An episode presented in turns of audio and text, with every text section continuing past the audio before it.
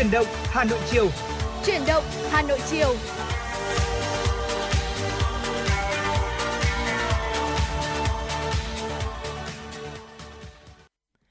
Mến chào quý vị thính giả, nhạc hiệu quen thuộc của Chuyển động Hà Nội chiều đã vang lên.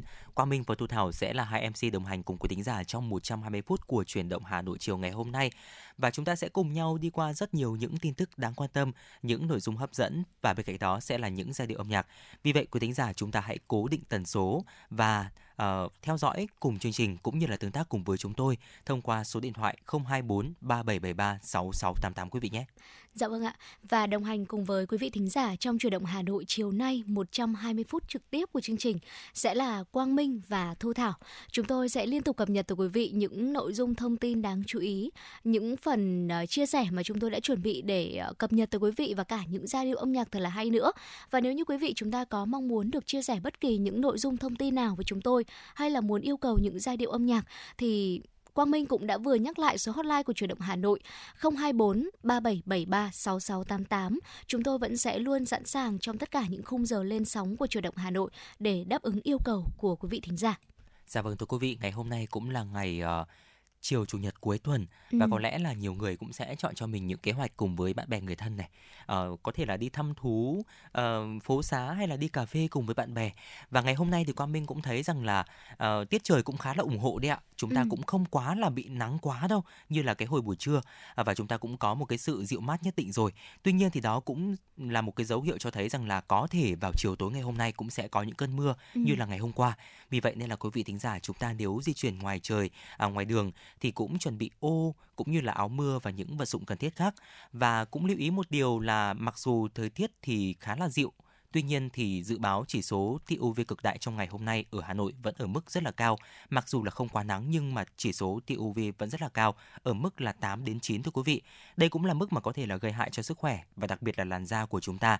Vì ừ. vậy quý vị thính giả chúng ta cũng lưu ý là uh, khi đi ra đường tiếp xúc trực tiếp với ánh nắng mặt trời cũng bảo vệ cho cơ thể của chúng ta bằng uh, những cái uh, dụng cụ vật dụng như là mũ rộng vành này hay là kính râm cũng như là áo chống nắng thưa quý vị. Dạ vâng thưa quý vị, và chỉ còn uh, vài tiếng nữa thôi là chúng ta sẽ kết thúc ngày nghỉ cuối tuần ừ. và chuẩn bị ước sang ngày thứ hai quay trở lại với guồng quay công việc. À, không biết là quý vị thính giả chúng ta đã sẵn sàng cho việc này hay chưa. Và mặc dù là chỉ còn vài tiếng nữa thôi là chúng ta kết thúc ngày nghỉ rồi, tuy nhiên là vẫn đủ thời gian để dạ vâng. mình uh, tận dụng cái khoảng không gian thời gian này để cùng với người thân này, bạn bè, gia đình hoặc chính bản thân mình uh, cảm nhận một cái không khí bình yên của một buổi chiều uh, cuối tuần quý vị nhé. Và mặc dù là thời tiết có thể là ủng hộ hoặc không ủng hộ đi chăng nữa thì dù trong điều kiện hoàn cảnh như thế nào đi chăng nữa thì chúng ta cũng sẽ có những cái cách khác nhau ừ. để lưu lại những khoảnh khắc tuyệt vời, đúng không ạ? Dạ vâng ạ, và một trong những cách đó chính là chúng ta sẽ thưởng thức một giai điệu âm nhạc. Ngay bây giờ thì Quang Minh và Thu Thảo xin được dành tặng quý thính giả giai điệu âm nhạc đầu tiên, ca khúc Cứ Thở Đi qua tiếng hát của Đức Phúc và Yukisan.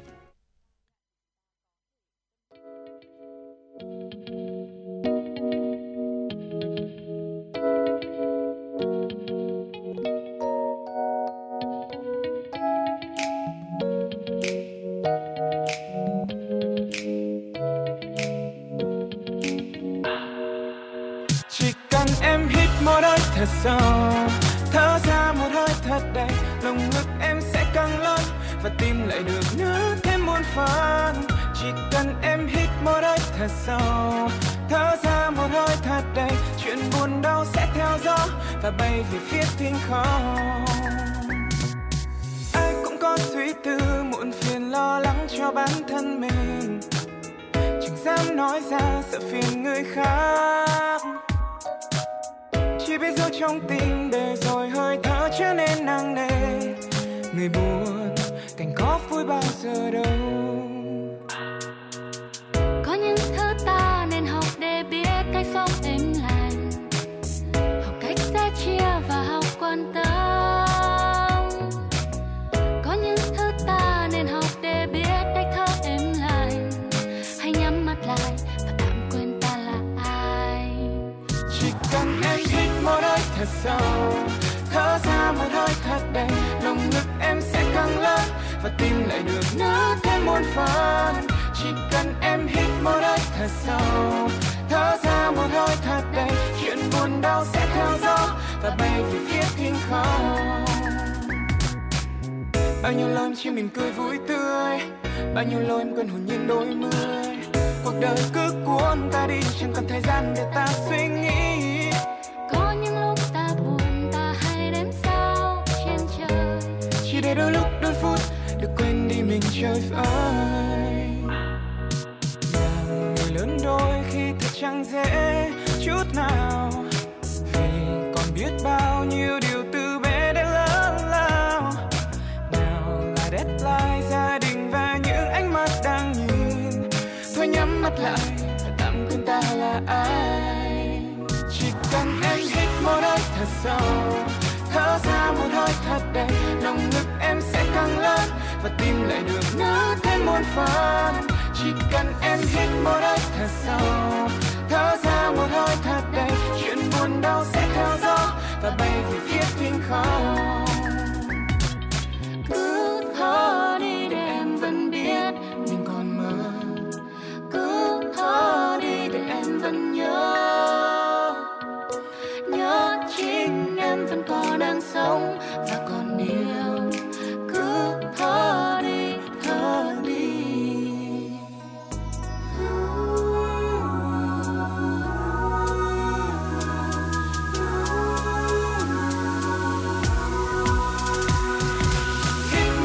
Thật sâu, thở ra một hơi thật đầy, lòng ngực em sẽ căng lên và tim lại được nở thêm một phần. Chỉ cần em hít một hơi thật sâu, thở ra một hơi thật đầy, chuyện buồn đau sẽ theo gió và bay về phía thinh không. Chuyện buồn đau sẽ theo gió, bay về phía thinh không.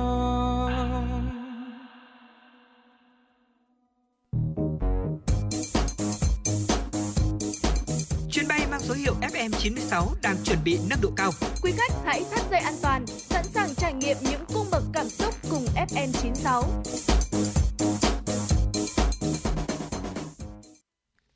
Thưa quý vị và các bạn, ngay bây giờ xin mời quý vị sẽ cùng đến với những thông tin đầu tiên được cập nhật bởi biên tập viên Thu Vân. Sáng ngày hôm nay, Bộ Công an và Ủy ban nhân dân thành phố Hà Nội tổ chức lễ khánh thành Nhà hát Hồ Gươm tại địa chỉ số bốn mươi Hàng Bài, quận Hoàn Kiếm, Hà Nội. Với quy mô năm nghìn mét vuông, tọa lạc tại vị trí đắc địa giàu giá trị văn hóa bậc nhất của thủ đô, cùng trang thiết bị tiên tiến hiện đại, ứng dụng công nghệ hàng đầu thế giới. Nhà hát Hồ Gươm được khánh thành và trở thành công trình kiến trúc văn hóa của thủ đô, nơi diễn ra các sự kiện chính trị, văn hóa nghệ thuật, nơi giao lưu nghệ thuật trong nước và quốc tế. Phát biểu tại buổi lễ, Thủ tướng Chính phủ Phạm Minh Chính bày tỏ vui mừng dự lễ khánh thành Nhà hát Hồ Gươm, công trình văn hóa quan trọng, tọa lạc trong một không gian đặc sắc, đầy trầm tích lịch sử văn hóa ở trung tâm Hà Nội. Thủ tướng Phạm Minh Chính khẳng định, hiện nay bên cạnh tập trung phát triển kinh tế xã hội, xây dựng các công trình kinh tế chính trị xã hội, đất nước ta đang quan tâm phát triển các thiết chế văn hóa nhằm góp phần nâng cao đời sống văn hóa, trình độ hưởng thụ văn hóa của nhân dân, qua đó thúc đẩy sự phát triển tiến bộ của xã hội, quốc gia, dân tộc. Việc đầu tư xây dựng Nhà hát Hồ Gươm thể hiện sự quan tâm đặc biệt của Đảng ủy Công an Trung ương, lãnh đạo Bộ Công an, cấp ủy, chính quyền thành phố Hà Nội đối với sự nghiệp phát triển văn hóa, thực hiện chủ trương đường lối của Đảng, Nhà nước về văn hóa và cụ thể hóa chỉ đạo của Tổng Bí thư Nguyễn Phú Trọng tại Hội nghị Văn hóa Toàn quốc năm hai không hai mốt. Theo Thủ tướng Phạm Minh Chính, công trình Nhà hát Hồ Gươm có ý nghĩa rất lớn không chỉ cho lực lượng công an nhân dân, cho Hà Nội, mà còn có ý nghĩa đối với việc cụ thể hóa và tổ chức thực hiện đường lối của Đảng, góp phần nâng cao tinh thần, vật chất cho nhân dân, trong đó có văn hóa. Nhân dịp này, Thủ tướng Phạm Minh Chính cũng đề nghị tăng cường tổ chức các hoạt động giao lưu biểu diễn trong nước và quốc tế tại nhà hát, đáp ứng nhu cầu hưởng thụ văn hóa của nhân dân, cán bộ, chiến sĩ, công an nhân dân và bạn bè quốc tế. Ngay sau lễ khánh thành, các đại biểu và khán giả đã có dịp thưởng thức chương trình nghệ thuật đặc sắc do Dàn nhạc giao hưởng Mặt Trời cùng một số nghệ sĩ Nhà hát Hoàng gia Versailles, Nhà hát Công an Nhân dân biểu diễn. Thưa quý vị, cơ sở y tế có thể được lựa chọn giá cao nhất, phù hợp với khả năng tài chính và yêu cầu chuyên môn, không phải mua giá thấp nhất như trước đây, là những quy định mới trong thông tư số mười bốn vừa được Bộ Y tế ban hành có hiệu lực đến hết năm hai không hai ba để tháo gỡ khó khăn vướng mắc trong mua sắm trang thiết bị y tế tại các cơ sở y tế công lập, đặc biệt là xây dựng giá gói thầu. Nếu như trước đây, bệnh viện phải tham khảo giá trúng thầu mười hai tháng trước khi làm căn cứ mở thầu mới, giá trúng thầu không được cao hơn giá kế hoạch và phải rẻ nhất trong số các nhà thầu tham gia, thì thông tư này tháo gỡ khắc phục được tình trạng các cơ sở y tế phải mua trang thiết bị rẻ nhất mà không đáp ứng yêu cầu chuyên môn. Không còn phải bắt buộc ba báo giá nên việc đấu thầu mua sắm, bảo dưỡng, sửa chữa trang thiết bị y tế thuận lợi hơn. Với trường hợp chỉ có một đến hai báo giá, các bệnh viện cũng sẽ được tự quyết lựa chọn ra gói thầu phù hợp với khả năng tài chính, yêu cầu chuyên môn. Phó giáo sư tiến sĩ Đào Xuân Cơ, Giám đốc Bệnh viện Bạch Mai cho biết, bệnh viện phải mua xông hút với giá thấp nhất gây biến chứng phế quản, mua con dao phải rạch mấy lần mới đứt hoặc máy thiết bị bị hỏng. Trước đây mua sắm linh kiện thay thế rất khó, thì bây giờ thông tư số mười bốn giải quyết tất cả khó khăn này. Ông Đinh Hồng Thái, Phó Giám đốc Bệnh viện Hữu nghị Việt Đức cho biết, thông tư này sẽ cởi trói cho việc các bệnh viện sẽ được mua giá với giá hợp lý. năm người phải nhập viện cấp cứu, trong đó có một nạn nhân bị liệt cơ hô hấp, tổn thương cơ nặng, một người suy hô hấp phải đặt ống nội khí quản sau khi ăn bón bọ xít Xin lỗi quý vị, sau khi ăn món bọ xít giang. Trước đó vào trưa ngày hai mươi chín tháng sáu, cả năm người đàn ông đều trú ở tỉnh Hòa Bình bắt được không phẩy bảy ki lô gam bọ xít ở ruộng. Loại bọ xít nhỏ có màu vàng, sau đó đem rang lên và ăn trong bữa trưa. Đến khoảng mười lăm giờ cùng ngày, cả năm người đều có biểu hiện đau bụng đi ngoài, cảm giác đau mỏi khắp người, được người nhà đưa đến Bệnh viện Đa khoa tỉnh Ninh Bình. Trong năm bệnh nhân, hai người là bệnh nhân ba mươi tám và ba mươi chín tuổi, ngộ độc rất nặng, bị liệt cơ liên sườn và liệt cơ hô hấp, khó thở, được chuyển lên điều trị tại Trung tâm chống độc Bệnh viện Bạch Mai. Trong đó bệnh nhân ba mươi tám tuổi phải thở máy. Bác sĩ Nguyễn Trung Nguyên, Giám đốc Trung tâm chống độc cho biết, hai bệnh nhân này được chuyển đến viện trong trạng thái tỉnh nhưng đều có biểu hiện liệt cơ liên sườn, cơ tổn thương rất nặng, tiêu cơ vân, liệt cơ hô hấp. Hai bệnh nhân được điều trị tích cực, truyền thuốc thải độc để tránh bị suy thận. Sau điều trị, hai bệnh nhân bình phục và ra viện vào ngày bảy tháng bảy. Bác sĩ Nguyên cho biết thêm, qua quá trình xác định ban đầu, bọ xít khiến các bệnh nhân ngộ độc là bọ xít vải, có tên khoa học là Agonocelis nubilis. Thông tin độc tố tự nhiên của loại bọ xít này còn rất nghèo nàn. Bộ Giao thông Vận tải vừa có văn bản lấy ý kiến Bộ Tư pháp về việc đề xuất chính phủ ban hành quy định hình thức định giá dịch vụ kiểm định xe cơ giới theo hướng nhà nước định giá tối đa. Sau khi có giá trần, giá dịch vụ đăng kiểm cụ thể do các trung tâm đăng kiểm tự quyết định và công bố, với điều kiện không vượt trần nhà nước ban hành. Bộ Giao thông Vận tải dẫn báo cáo của Cục Đăng Kiểm cho thấy, hiện cả nước có hai trăm tám mươi mốt trung tâm đăng kiểm thuộc nhiều thành phần kinh tế. Trong đó có một trăm chín mươi hai trung tâm đăng kiểm do tư nhân thành lập hoạt động theo mô hình doanh nghiệp, chiếm hơn sáu mươi tám phần trăm tổng số trung tâm đăng kiểm đang hoạt động. Với Nghị định số ba mươi trên hai nghìn không trăm hai mươi ba en đê cê pê có hiệu lực, điều kiện kinh doanh dịch vụ kiểm định xe cơ giới đã được mở rộng, số lượng trung tâm đăng kiểm tư nhân sẽ tiếp tục tăng khi có sự tham gia của các trung tâm bảo hành, bảo dưỡng ô tô chính hãng. Khi đó, hoạt động cung cấp dịch vụ kiểm định xe cơ giới sẽ tiếp tục có sự cạnh tranh lớn hơn về dịch vụ và giá. Theo từng khu vực, vùng miền sẽ có chi phí cấu thành giá dịch vụ kiểm định khác nhau. Từ đó, Cục Đăng Kiểm cho rằng nhà nước không nên quy định giá cố định dịch vụ kiểm định do có sự khác biệt như trên. Mới đây, Cục Đăng Kiểm đã có văn bản đề nghị Bộ Giao thông Vận tải tăng giá dịch vụ kiểm định an toàn kỹ thuật và bảo vệ môi trường đối với xe cơ giới đang lưu hành, với giá mới tăng từ hai mươi sáu đến hai mươi tám phần trăm so với giá hiện hành. Và thưa quý vị, vừa rồi là một số những tin tức đáng quan tâm đầu tiên có trong buổi chiều ngày hôm nay do biên tập viên Thu Vân thực hiện. Còn bây giờ xin được chuyển sang một tiểu mục hết sức quen thuộc, tiểu mục Sống khỏe cùng ép em chín sáu. Dạ vâng thưa quý vị, à, bữa trưa thì đã xa rồi mà bữa tối thì vẫn chưa đến đúng không ạ? Ở khoảng thời gian như bây giờ, khoảng tầm bốn cho đến năm giờ chiều thì có sẽ sẽ có nhiều người cảm thấy đói và sẽ tìm kiếm cho mình một cái loại đồ ăn nào đó nhẹ nhàng thôi để có thể chống đói vào buổi chiều, để trong thời gian mà trước khi mà đến bữa ăn tối thì mình vẫn còn năng lượng để tiếp tục thực hiện những công việc còn sót lại. Và trong tất cả những loại đồ ăn, thức uống thì bánh mì cũng là sự lựa chọn của rất là nhiều người. Đây là loại thực phẩm ưa thích và đặc biệt là trong bữa sáng, bữa trưa hoặc bữa chiều, cả bữa tối nữa chúng ta đều có thể ăn được. Tuy nhiên là ăn bánh mì thường xuyên sẽ có thể gây ra một số những nguy hiểm và dẫn đến bệnh tật cho cơ thể nếu như mà chúng ta thuộc đối tượng không nên ăn loại bánh mì này thường xuyên, hoặc có một vài những lưu ý gì khi mà ăn loại thức ăn này thì đây cũng chính là chủ đề được uh, Quang Minh và Thu Thảo chia sẻ tới quý vị trong tiểu mục Sống khỏe cùng với ép em chín sáu ngày hôm nay.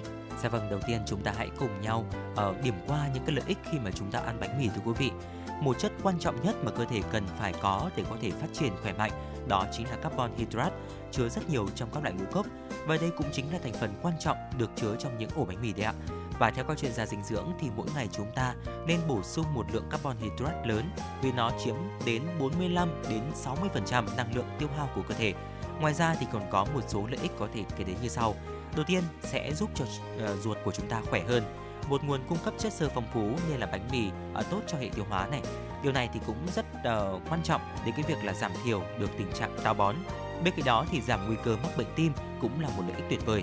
Bệnh mạch vành thực sự rất nguy hiểm, vì thế là cần phải có lối sống tốt để có thể là tránh mắc phải căn bệnh này. Và theo báo cáo dinh dưỡng, uh, kết hợp uh, cái việc mà chúng ta kết hợp bánh mì với dầu ô liu sẽ giúp giảm thiểu cái tỷ lệ mắc bệnh và cải thiện tình trạng sức khỏe rất nhiều đấy ạ. Dạ vâng thưa quý vị, tiếp theo nữa đó là giảm stress. Có nhiều người vẫn còn nghi ngờ về công dụng này. À, thế nhưng mà dựa vào thành phần cấu tạo thì chúng ta hoàn toàn có thể tin rằng bánh mì có thể cải thiện tâm trạng. À, folate và acid folic là các chất cần thiết để xây dựng các dây thần kinh khỏe mạnh và chúng có rất nhiều trong bánh mì. À, và chỉ cần bốn lát bánh mì nhỏ thôi là chúng ta cũng đã có một trăm sáu mươi tư trên tám trăm mi-li-gam canxi mà mình cần cung cấp mỗi ngày cho cơ thể. Chính vì vậy mà hãy tận dụng nguồn dưỡng chất này để chúng ta luôn sở hữu một bộ xương cứng cáp và khỏe mạnh quý vị nhé. Và tiếp theo nữa đó là tiết kiệm thời gian. Đây cũng chính là một cái lý do để mọi người chọn bánh mì vào thực đơn hàng ngày thay vì là các món ăn khác. Ở trong thời buổi hiện nay chúng ta sẽ phải bỏ ra rất nhiều thời gian cho công việc. Vậy thì nếu như chúng ta phải chờ đợi quá lâu cho một cái món, món ăn thật là phức tạp thì có lẽ là nhiều người sẽ không lựa chọn rồi. Và chính vì vậy họ đã lựa chọn bánh mì vừa nhanh, vừa tiện mà vừa dễ ăn. Có rất là nhiều người hầu như là lúc nào cũng ở trong một cái trạng thái làm việc liên tục trong suốt cả một ngày. Vì vậy cho nên là họ sẽ thường ăn bánh mì cho qua bữa và tiết kiệm được rất là nhiều thời gian để còn thực hiện những cái công việc khác nữa. Dạ vâng thưa quý vị, và đó cũng là một số những cái lợi ích vô cùng tuyệt vời đến sức khỏe cũng như là cuộc sống của chúng ta từ bánh mì. Tuy nhiên thì bên cạnh đó thì cũng có một số tác hại khi mà chúng ta ăn bánh mì quá thường xuyên đấy ạ. À, đầu tiên đó chính là tăng lượng đường huyết trong máu. Tác hại của bánh mì nếu sử dụng thường xuyên là làm tăng lượng đường huyết trong máu. Bột ngũ cốc trong bánh mì được hấp thụ và chuyển hóa thành đường glucose. Chất này thì sản sinh ra chất béo insulin có hại cho máu của chúng ta. Bánh mì thì làm chỉ số đường huyết nhanh chóng tăng, thế nhưng mà cũng nhanh chóng giảm. Mức độ thiếu ổn định này thì gây cảm giác đói và thèm ăn nhiều hơn, nên là chế độ ăn uống mất cân bằng sẽ xảy đến với chúng ta. Tiếp theo đó chính là có thể hệ tiêu hóa của chúng ta sẽ gặp trục trặc và sẽ gặp những vấn đề khó tiêu hóa chẳng hạn. Ừ. À, gluten thưa quý vị trong bánh mì khó tiêu hóa gây ra nhiều vấn đề nghiêm trọng như là táo bón này, rối loạn tiêu hóa nếu mà chúng ta ăn quá thường xuyên, đặc biệt là ở người già và trẻ em. À, làm giảm hấp thụ nhiều dinh dưỡng thiết yếu. À, bánh mì có thể đáp ứng nhu cầu khi mà chúng ta đói, tuy nhiên thì nó lại thiếu giá trị dinh dưỡng. Thường xuyên ăn bánh mì có thể là dẫn đến suy dinh dưỡng ở trẻ em, và bên cạnh đó thì không à, bánh mì còn có thể là nguyên nhân làm giảm hấp thụ dinh dưỡng từ các thực phẩm khác. Các axit uh, phytic trong lúa mì sẽ tạo phản ứng hóa học với các chất như là kẽm, sắt, canxi và không tạo thành chất dinh dưỡng. Đồng thời thì gluten gây tổn thương niêm mạc ruột, làm cho các chất dinh dưỡng không còn hiệu quả. Bánh mì cũng sẽ làm gia tăng cholesterol xấu, bởi vì theo các nghiên cứu thì bột bánh mì có thể làm gia tăng một loại cholesterol xấu có liên quan đến bệnh tim mạch, đó là cholesterol lờ đê lờ tới sáu mươi phần trăm trong khoảng mười hai tuần. Có nhiều người cho rằng là cholesterol sản sinh bởi vì chất béo, thế nhưng thủ phạm cũng có thể là lúa mì và những chiếc bánh mì tưởng chừng như vô hại mà chúng ta vẫn sử dụng hàng ngày thưa quý vị. Tiếp theo nữa, tinh bột lúa mì có thể gây ảnh hưởng xấu đến làn da của chúng ta và gây rụng tóc. À, người ta đã nghiên cứu ở những người hói đầu thì tình trạng này thuyên giảm khi mà họ ít ăn bánh mì đi. Và bánh mì cũng có chứa các chất protein biến đổi gen sẽ gây ra các triệu chứng mệt mỏi liên tục và tình trạng thừa cân. Các nhà khoa học cũng cho biết là việc sử dụng bánh mì trắng thường xuyên sẽ dẫn đến thiếu chất trong cơ thể và ảnh hưởng đến hoạt động bình thường của não bộ. Và cuối cùng, đó là có khả năng gây ung thư thận. Các loại bánh mì sẽ thường chứa một lượng muối nhất định, và đặc biệt là ở một cái số dạng bánh mì như là hamburger, pizza hay là sandwich.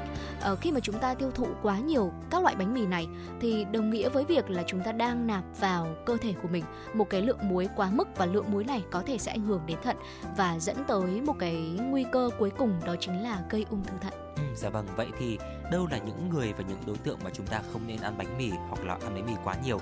Đầu tiên là những người tiêu hóa kém và táo bón thưa quý vị. Như đã nói ở trên thì bánh mì có chứa gluten gây ra khó tiêu. Vì vậy người đang bị táo bón, người tiêu hóa kém không nên ăn bánh mì, đặc biệt là trẻ nhỏ và người già thì cần hạn chế ăn món này quá thường xuyên. Tiếp theo là những người bị bệnh tim mạch hay là tiểu đường. Ăn nhiều bánh mì thì có thể làm tăng cholesterol xấu trong cơ thể, như là Thu Thảo cũng đã vừa chia sẻ.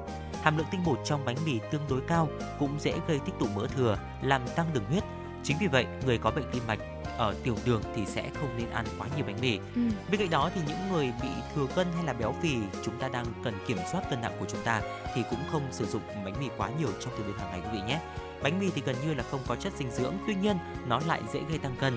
Chỉ với hai lát bánh mì sandwich thì đã chứa xấp xỉ là bốn trăm calo. Vì vậy, nếu chúng ta đang muốn giảm cân thì nên hạn chế ăn bánh mì. À, vậy thì đâu sẽ là những cái đối tượng tiếp theo mà chúng ta nên hạn chế bánh mì để Thu Thảo? Dạ vâng thưa quý vị, à, tiếp theo đó chính là những người bị bệnh thận.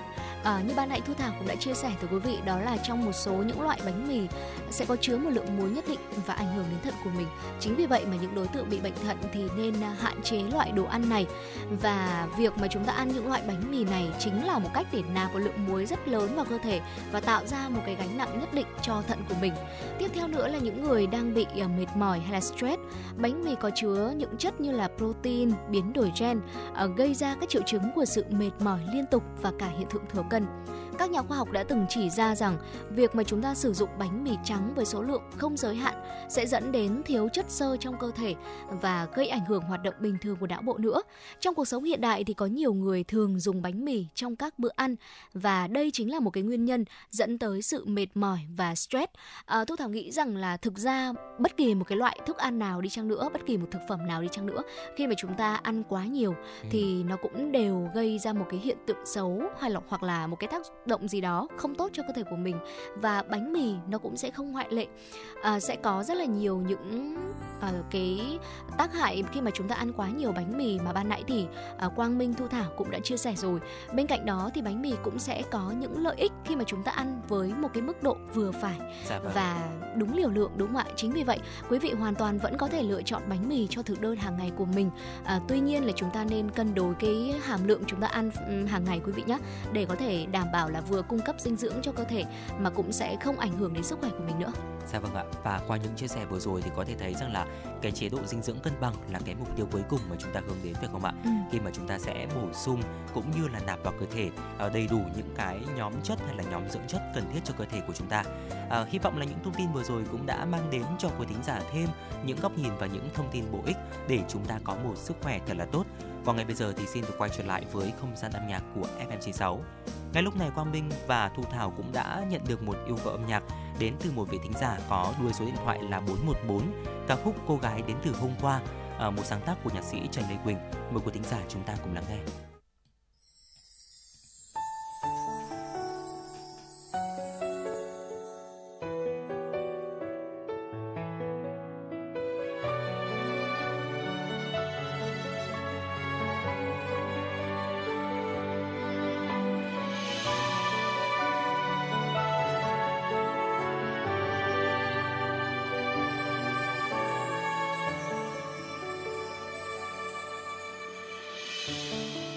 Và rồi ta hứa sẽ quay trở lại vào một ngày mai như hai người bạn. Một ngày đã quên tất cả lại nhớ về nhau, cùng năm tháng còn âu thơ. Và ngày hôm nay anh như đứa trẻ của ngày hôm qua xa xôi tìm về. Lời thề tựa như ánh lửa sưởi ấm lòng anh, như chính em cô gái đến từ hôm qua. Tình yêu đâu trời xa xưa để lại, và nếu thuộc về nhau em sẽ trở lại.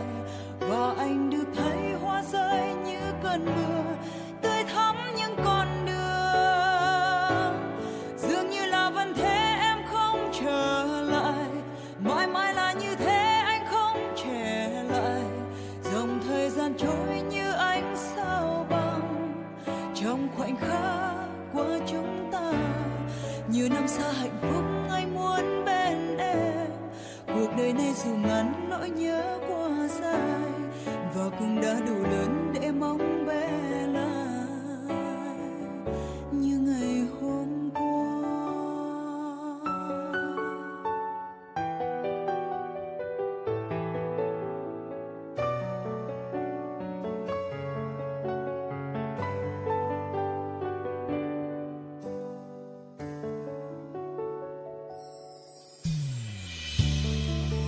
Rồi ta hứa sẽ quay trở lại vào một ngày mai như hai người bạn. Một ngày đã đã quên tất cả lại nhớ về nhau cùng năm tháng còn âu thơ. Và ngày hôm nay anh như đứa trẻ của ngày hôm qua xa xôi tìm về lời thề tựa như ánh lửa dưới ấm lòng anh như chính em cô gái đến từ hôm qua. Tình yêu đâu trời xa dương để lại và nếu thuộc về nhau em sẽ trở lại và anh được thấy hoa rơi như cơn mưa tươi thắm những con đường dường như là vẫn thế em không trở lại mãi mãi là như thế anh không trẻ lại dòng thời gian trôi như ánh sao băng trong khoảnh khắc qua chúng ta nhiều năm xa hạnh phúc ai muốn bên em cuộc đời này dù ngắn nỗi nhớ quá dài và cũng đã đủ lớn để mong bé lại như ngày hôm qua.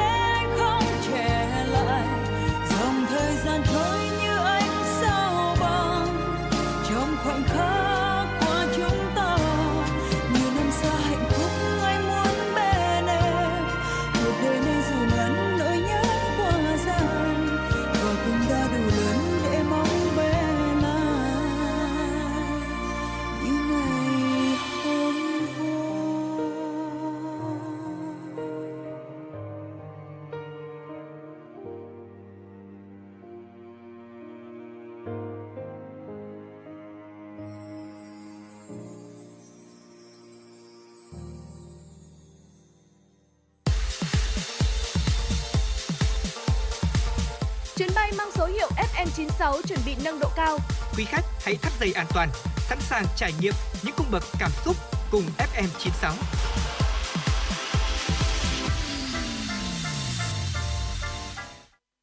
Quý vị thân mến, Chuyển động Hà Nội chiều nay xin được tiếp tục với dòng chảy tin tức được cập nhật bởi biên tập viên Thu Vân. Các bộ ngành địa phương sẽ cần tập trung tháo gỡ khó khăn về thủ tục mặt bằng để hoàn thành dự án đường dây năm trăm ki-lô-vôn mạch ba trong tháng sáu năm sau.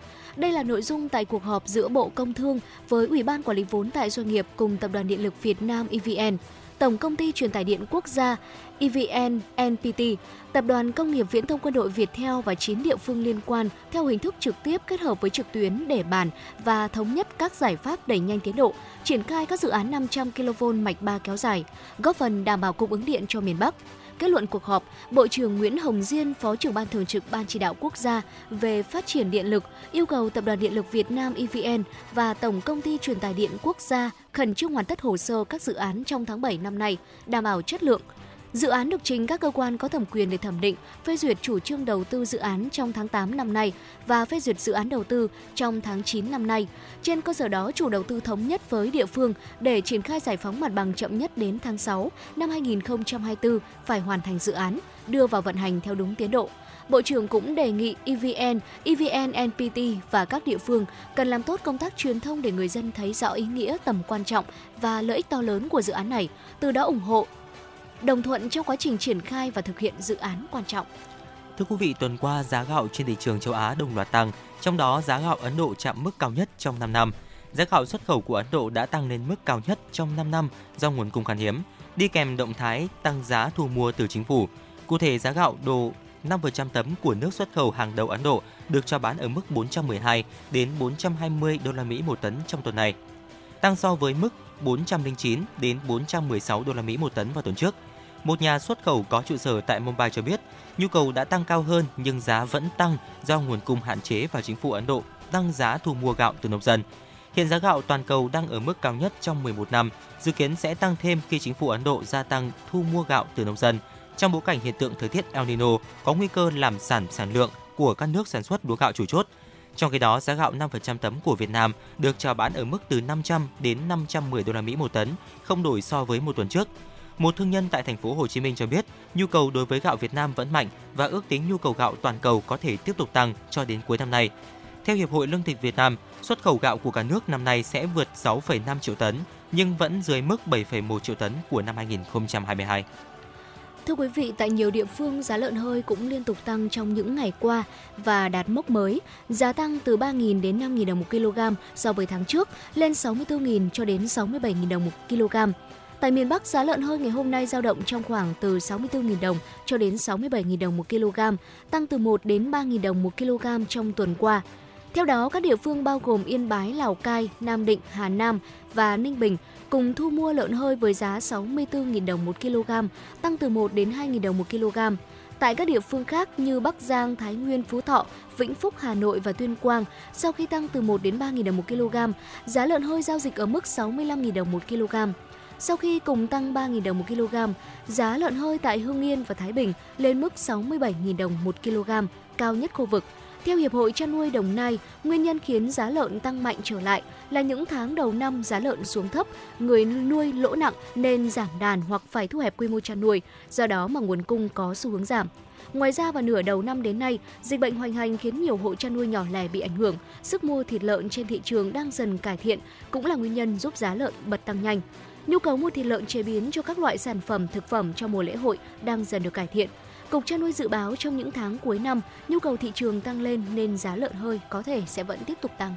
Thưa quý vị, giá tiêu hôm nay mùng chín tháng bảy trong khoảng từ sáu mươi bảy nghìn năm trăm đồng đến bảy mươi nghìn năm trăm đồng một kg. Tuần này giá tiêu tăng năm trăm đồng một kg tại các tỉnh Đông Nam Bộ, tăng một nghìn đồng ở khu vực Tây Nguyên. Giá tiêu khu vực Đông Nam Á đang tăng trong khi vụ thu hoạch tại Indonesia bắt đầu. Tại tỉnh Đắk Lắk, Đắk Nông, giá tiêu hôm nay được thu mua với mức giá là sáu mươi tám nghìn năm trăm đồng một kg. Tại tỉnh Gia Lai, giá tiêu hôm nay ở mức sáu mươi bảy nghìn năm trăm đồng một kg. Trong khi đó, tại Đồng Nai, giá tiêu hôm nay ở mức sáu mươi tám nghìn đồng một kg. Tại tỉnh Bà Rịa, Vũng Tàu, giá tiêu hôm nay ở mức bảy mươi nghìn đồng một kg. Còn tại tỉnh Bình Phước, giá tiêu hôm nay được thu mua với giá là sáu mươi chín nghìn năm trăm đồng một kg. Giá tiêu hôm nay giữ ổn định tại các địa phương so với cùng thời điểm ngày hôm qua. Tổng kết tuần, giá tiêu tăng năm trăm đồng một kg tại các tỉnh Đông Nam Bộ, tăng một nghìn đồng ở khu vực Tây Nguyên. Kết thúc phiên giao dịch tuần vừa qua, cộng đồng hồ tiêu quốc tế I B C niêm yết giá tiêu đen làm vùng Indonesia chốt tại ba nghìn bảy trăm lẻ một đô la Mỹ một tấn, giảm không phẩy bốn mươi chín phần trăm. Giá tiêu đen Brazil A S T A năm trăm bảy mươi ở mức ba nghìn không trăm năm mươi đô la Mỹ một tấn. Giá tiêu đen Kuching Malaysia A S T A giữ mức là bốn nghìn chín trăm đô la Mỹ một tấn. Theo thống kê của Hiệp hội Hồ tiêu và Cây gia vị Việt Nam, trong tháng sáu năm hai nghìn không trăm hai mươi ba, Việt Nam đã nhập khẩu hai nghìn năm trăm tám mươi tư tấn, trong đó tiêu đen đạt hai nghìn năm trăm lẻ năm tấn, tiêu trắng đạt bảy mươi chín tấn, tổng kim ngạch nhập khẩu đạt bảy phẩy tám triệu đô la Mỹ. So với tháng trước, lượng nhập khẩu tăng mười một phẩy sáu phần trăm. Và thưa quý vị, vừa rồi là một số những tin tức đáng quan tâm có trong buổi chiều ngày hôm nay do biên tập viên Thu Vân thực hiện. Còn bây giờ, trước khi cùng Quang Minh và Thu Thảo đến với tiểu mục Ký ức Hà Nội, mời quý thính giả cùng thư giãn với một giai điệu âm nhạc, một sáng tác của nhạc sĩ Phạm Hải Âu, ca khúc Mơ Hoa Hồng.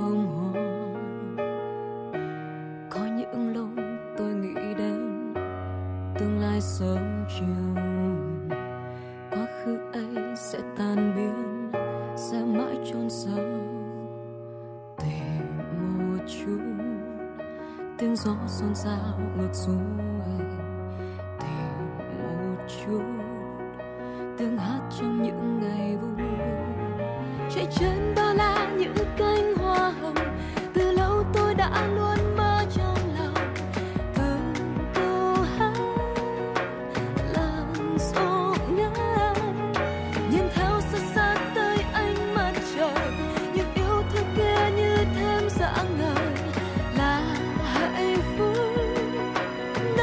chúng tôi mãi mãi.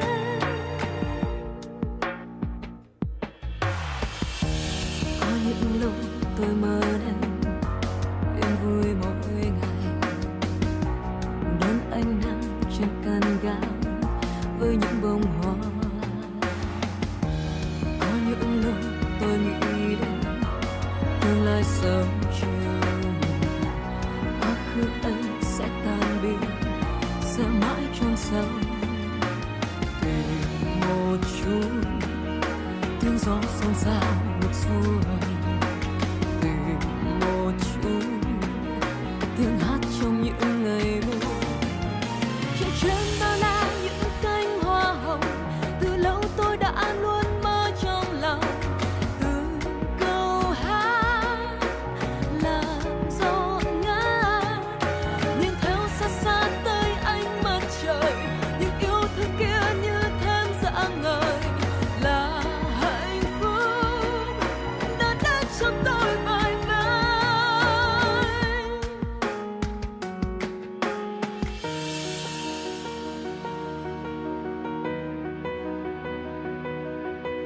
Tìm một chút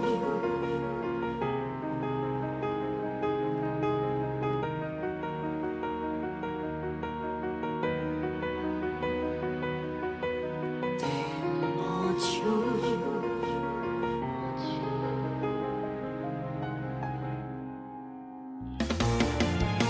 Chạy trên bao la những cánh hoa hồng, từ lâu tôi đã luôn mơ trong lòng. Từng câu hát làn sóng ca, nhìn theo xa xa tới ánh mặt trời, những yêu thương kia như thêm dạng ngời. Là hạnh phúc đã đến trong tôi mãi mãi. Chạy trên bao la những cánh hoa hồng, từ lâu tôi đã luôn mơ trong lòng. Từng câu hát làn sóng ca, đi theo xa xa tới ánh mặt trời, những yêu thương kia như thêm dạng ngời. Là hạnh phúc đã đến trong tôi mãi mãi.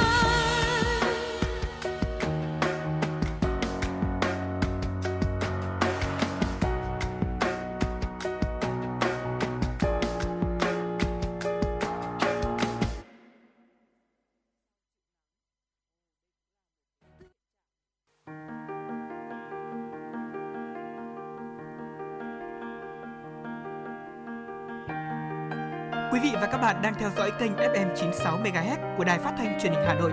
Hãy giữ sóng và tương tác với chúng tôi theo số điện thoại không hai bốn ba bảy bảy ba sáu sáu tám tám. ép em chín mươi sáu đồng hành trên mọi nẻo đường.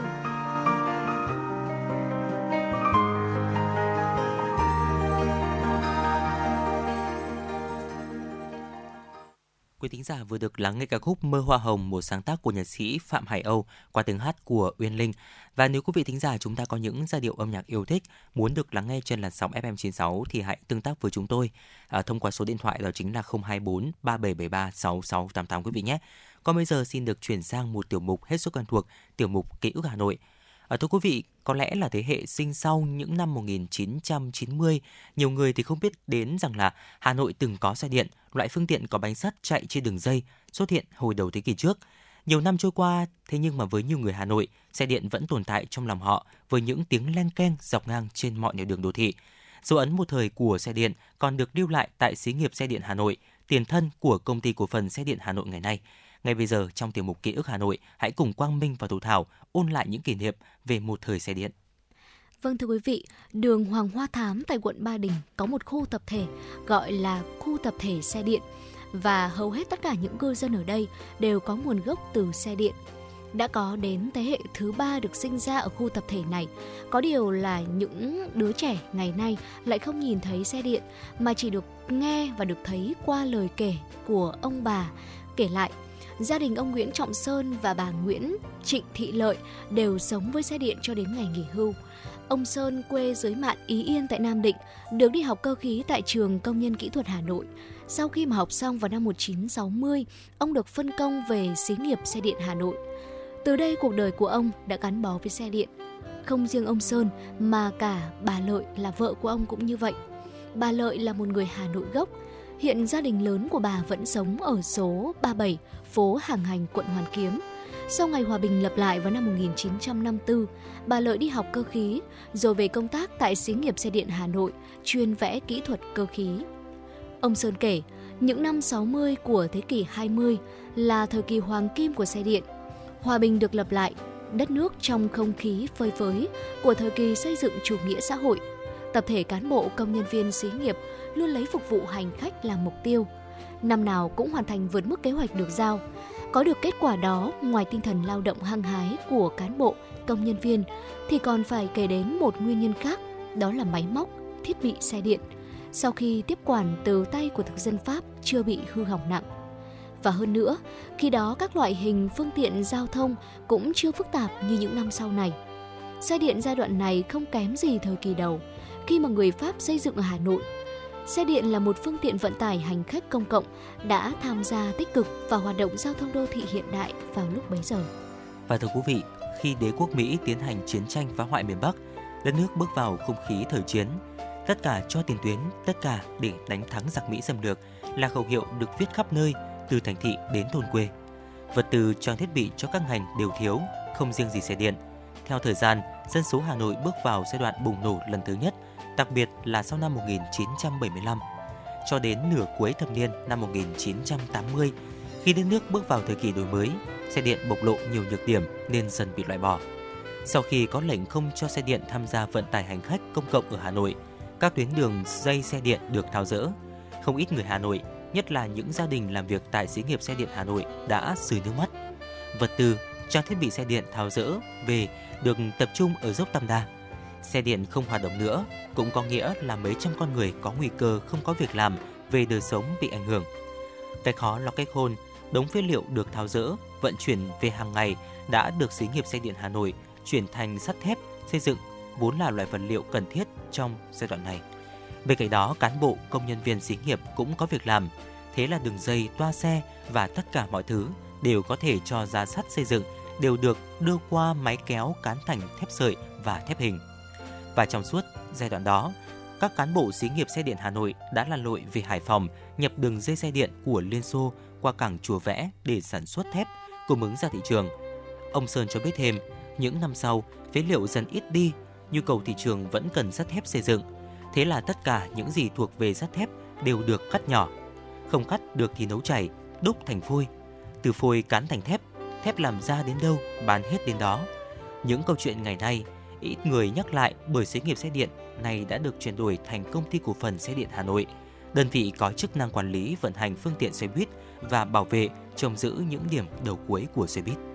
Vâng thưa quý vị, các cán bộ công nhân viên của xí nghiệp xe điện Hà Nội xưa giờ cũng đã luống tuổi. Sẽ đến lúc mà người ta chỉ còn biết đến xe điện trong các văn bản lưu trữ hay là thông qua những tấm ảnh. Và đặc biệt là giới trẻ ngày nay có thể sẽ chỉ còn được biết đến thông qua của những, những lời kể của những người đã trải qua khoảng thời gian đó, như là ông bà, cha mẹ.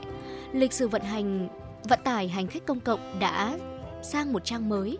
Tuy nhiên xe điện vẫn tồn tại trong lòng người Hà Nội như một kỷ niệm đẹp về một thời đã qua.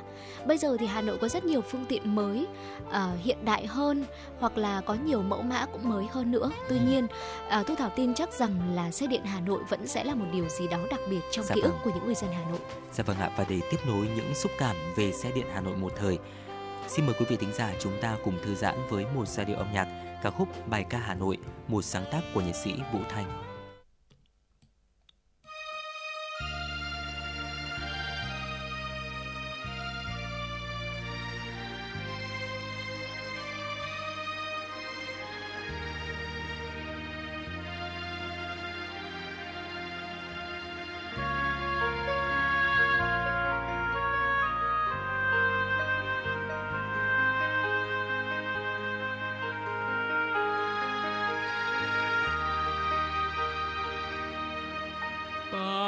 Trên đường Hà Nội rực rỡ chiến công, đường thênh thang Ba Đình lịch sử, đường tấp nập Hoàn Kiếm đông xuân, nghe nao nức trong lòng, thủ đô ta sục sôi đánh Mỹ.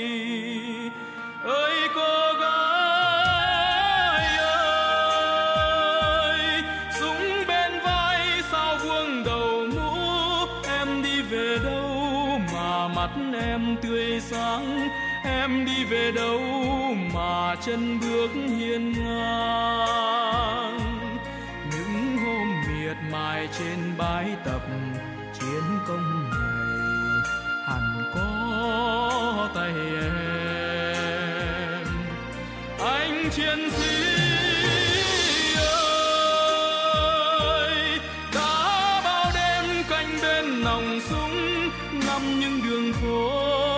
Thấy sao tha thiết, ôi thủ đô thịt giá máu xương ta. Chút căm hờn vào quân xâm lược giữ đất trời thủ đô.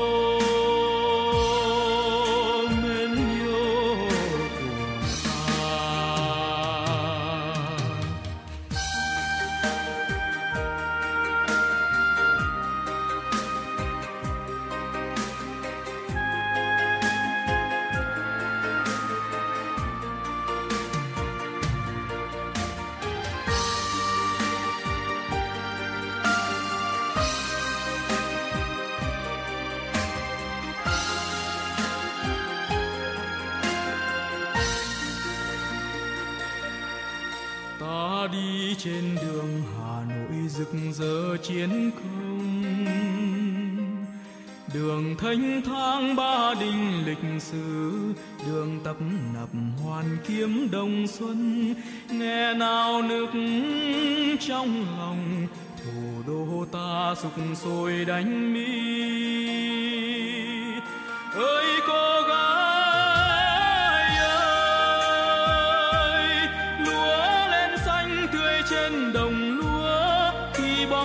rơi và khói bay trong nắng, anh công nhân điện vẫn sáng trong đêm.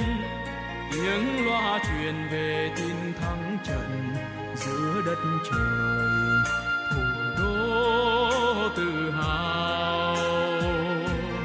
Ta nghe tiếng ca khắp non sông ngâm vang rộn rã.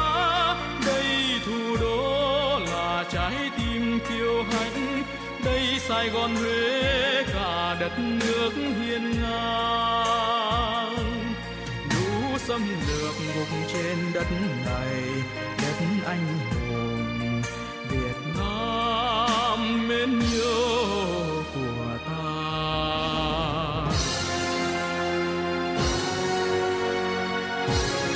Ta nghe tiếng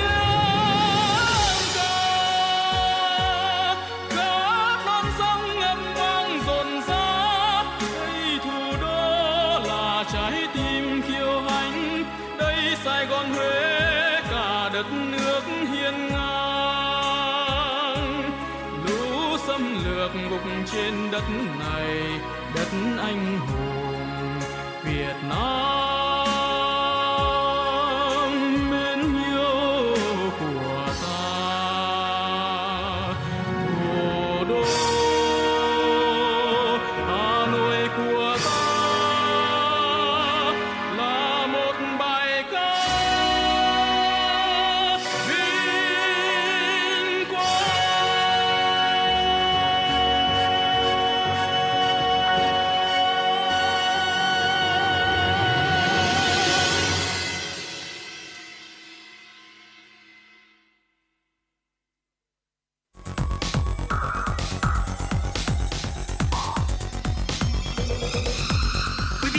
Đang theo dõi kênh ép em chín mươi sáu MHz của đài phát thanh truyền hình Hà Nội. Hãy giữ sóng và tương tác với chúng tôi theo số điện thoại không hai bốn ba bảy bảy ba sáu sáu tám tám. ép em chín mươi sáu đồng hành trên, trên mọi nẻo đường. đường. Quý vị thân mến, dòng chảy tin tức với những thông tin quốc tế sẽ tiếp nối Chuyển động Hà Nội chiều nay. Nhà chức trách bang California của Mỹ cho biết toàn bộ sáu người trên một chiếc máy bay phản lực cỡ nhỏ đã thiệt mạng khi máy bay bị rơi và bốc cháy trên cánh đồng gần một sân bay ở phía đông nam Los Angeles. Chiếc máy bay Cessna C năm năm không đi từ Las Vegas đã bị rơi gần sân bay French Valley vào khoảng bốn giờ mười lăm phút sáng ngày tám tháng bảy theo giờ địa phương. Hình ảnh ghi lại từ máy bay không người lái cho thấy khung cảnh thảm khốc của hiện trường. khi máy bay bốc cháy, để lại một khoảng đen lớn trên mặt đất. Thông tin chi tiết về các hành khách thiệt mạng hiện chưa được công bố, nguyên nhân tai nạn vẫn đang được khẩn trương điều tra làm rõ. Thưa quý vị, mùa hè khô hơn và mùa đông ấm ướt hơn đang khiến các nhà lịch sử, một số còn sót lại sau Thế chiến thứ hai tại thủ đô London, Anh bị nứt và nghiêng. Các khoản thanh toán bảo hiểm liên quan đến sụt lún cũng tăng đột biến.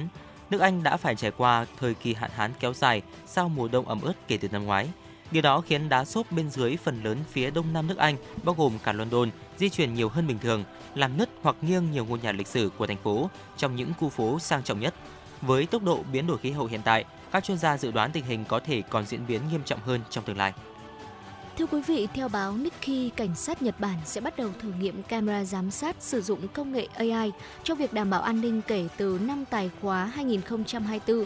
Các camera này sẽ có các chức năng như nhận diện khuôn mặt, phân tích chuyển động để phát hiện hành vi bất thường, cũng như là phát hiện súng và vật thể đáng ngờ khác. Thiết bị này được kỳ vọng sẽ giúp giảm thiểu rủi ro an ninh và đặc biệt là tại các sự kiện đông người. Thông tin về kế hoạch này được đưa ra trong bối cảnh nước Nhật vẫn đang tưởng niệm một năm vụ ám sát cố Thủ tướng Abe Shinzo. Một thông tin đáng quan tâm tiếp theo, thưa quý vị.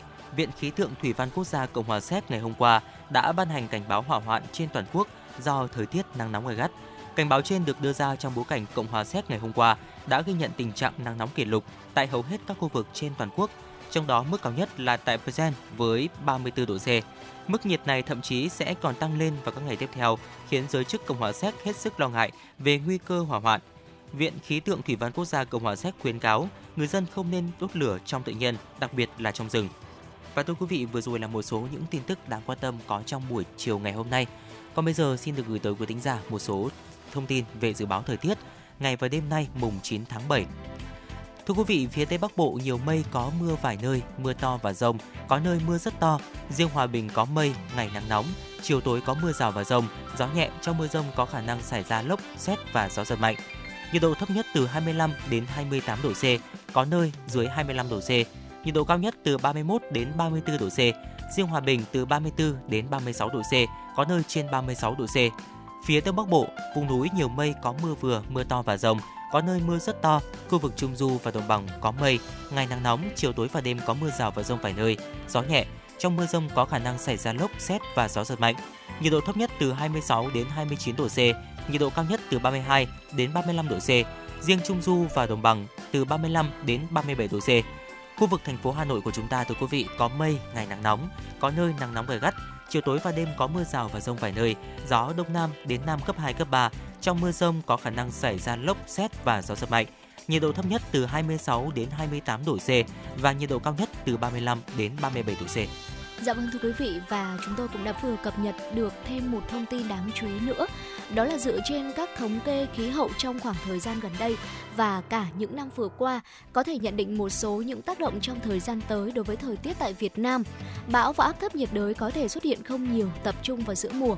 Tuy nhiên diễn biến phức tạp và trái quy luật. Các đợt gió mùa đông bắc ít hơn bình thường, mùa đông kết thúc sớm, nhiệt độ trung bình các tháng có thể cao hơn trung bình. Nắng nóng có khả năng gay gắt và có nhiều ngày nắng nóng hơn so với năm trước là năm hai nghìn không trăm hai mươi hai. Lượng mưa có thể ít hơn so với trung bình từ hai mươi lăm đến năm mươi phần trăm và đặc biệt là ở khu vực miền Bắc. Tuy nhiên là sẽ có thể xuất hiện những đợt mưa lớn cực đoan. Và Việt Nam cũng sẽ cần phải đề phòng điều kiện ít mưa dẫn đến tình trạng hạn hán và xâm nhập mặn, thiếu nước sinh hoạt trong những tháng đầu của năm hai nghìn không trăm hai mươi tư trên phạm vi toàn quốc. Những đợt hạn hán gay gắt xâm nhập mặn vào năm hai nghìn không trăm mười lăm, hai nghìn không trăm mười sáu và cả hai nghìn không trăm mười chín, hai nghìn không trăm hai mươi ở nhiều nơi trên cả nước là do ảnh hưởng của El Nino, nhắc Việt Nam chủ động có giải pháp giảm nhẹ tác động của El Nino. Và một điểm đáng lưu ý và đang nhận được sự quan tâm của toàn cầu đó là tác động kép của El Nino cũng như là biến đổi khí hậu sẽ có thể làm gia tăng tình trạng nóng lên toàn cầu. Chúng ta vừa trải qua tám năm nóng nhất được ghi nhận theo số liệu lịch sử, và sự phát triển của El Nino trong năm nay cùng với sự nóng lên toàn cầu do biến đổi khí hậu rất có thể sẽ dẫn đến một đợt nóng toàn cầu mới và có khả năng là phá vỡ kỷ lục về nhiệt độ xác lập vào năm hai nghìn không trăm mười sáu. Và những nỗ lực thích ứng với biến đổi khí hậu và giảm phát thải khí nhà kính sẽ có thể giúp giảm mức độ nghiêm trọng của những tác động này. Dạ vâng thưa quý vị, và vừa rồi là một số những tin tức và những thông tin liên quan đến tình hình thời tiết trong năm nay cũng như là dự báo thời tiết trong ngày và đêm nay mùng chín tháng bảy. Còn bây giờ, trước khi chuyển sang uh, khung giờ thứ hai của Chuyển động Hà Nội chiều, mời quý thính giả chúng ta cùng thư giãn với một giai điệu âm nhạc.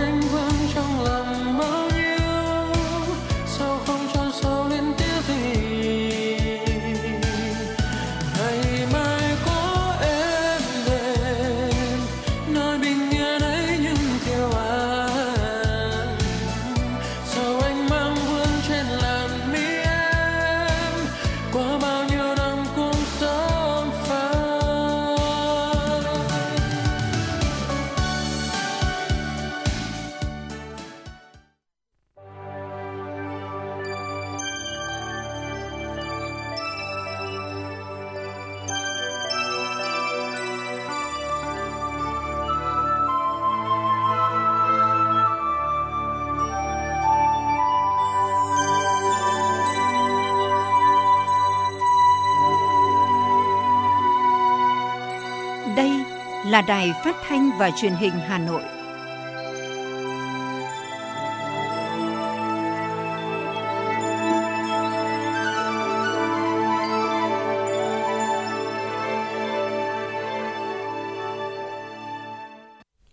Quý vị và các bạn thân mến, bây giờ là khung giờ dành cho chương trình Chuyển động Hà Nội chiều. Chương trình của chúng tôi đang được phát sóng trực tiếp trên kênh ép em chín mươi sáu mê ga héc của Đài Phát thanh Truyền hình Hà Nội và website hanoionline chấm vn.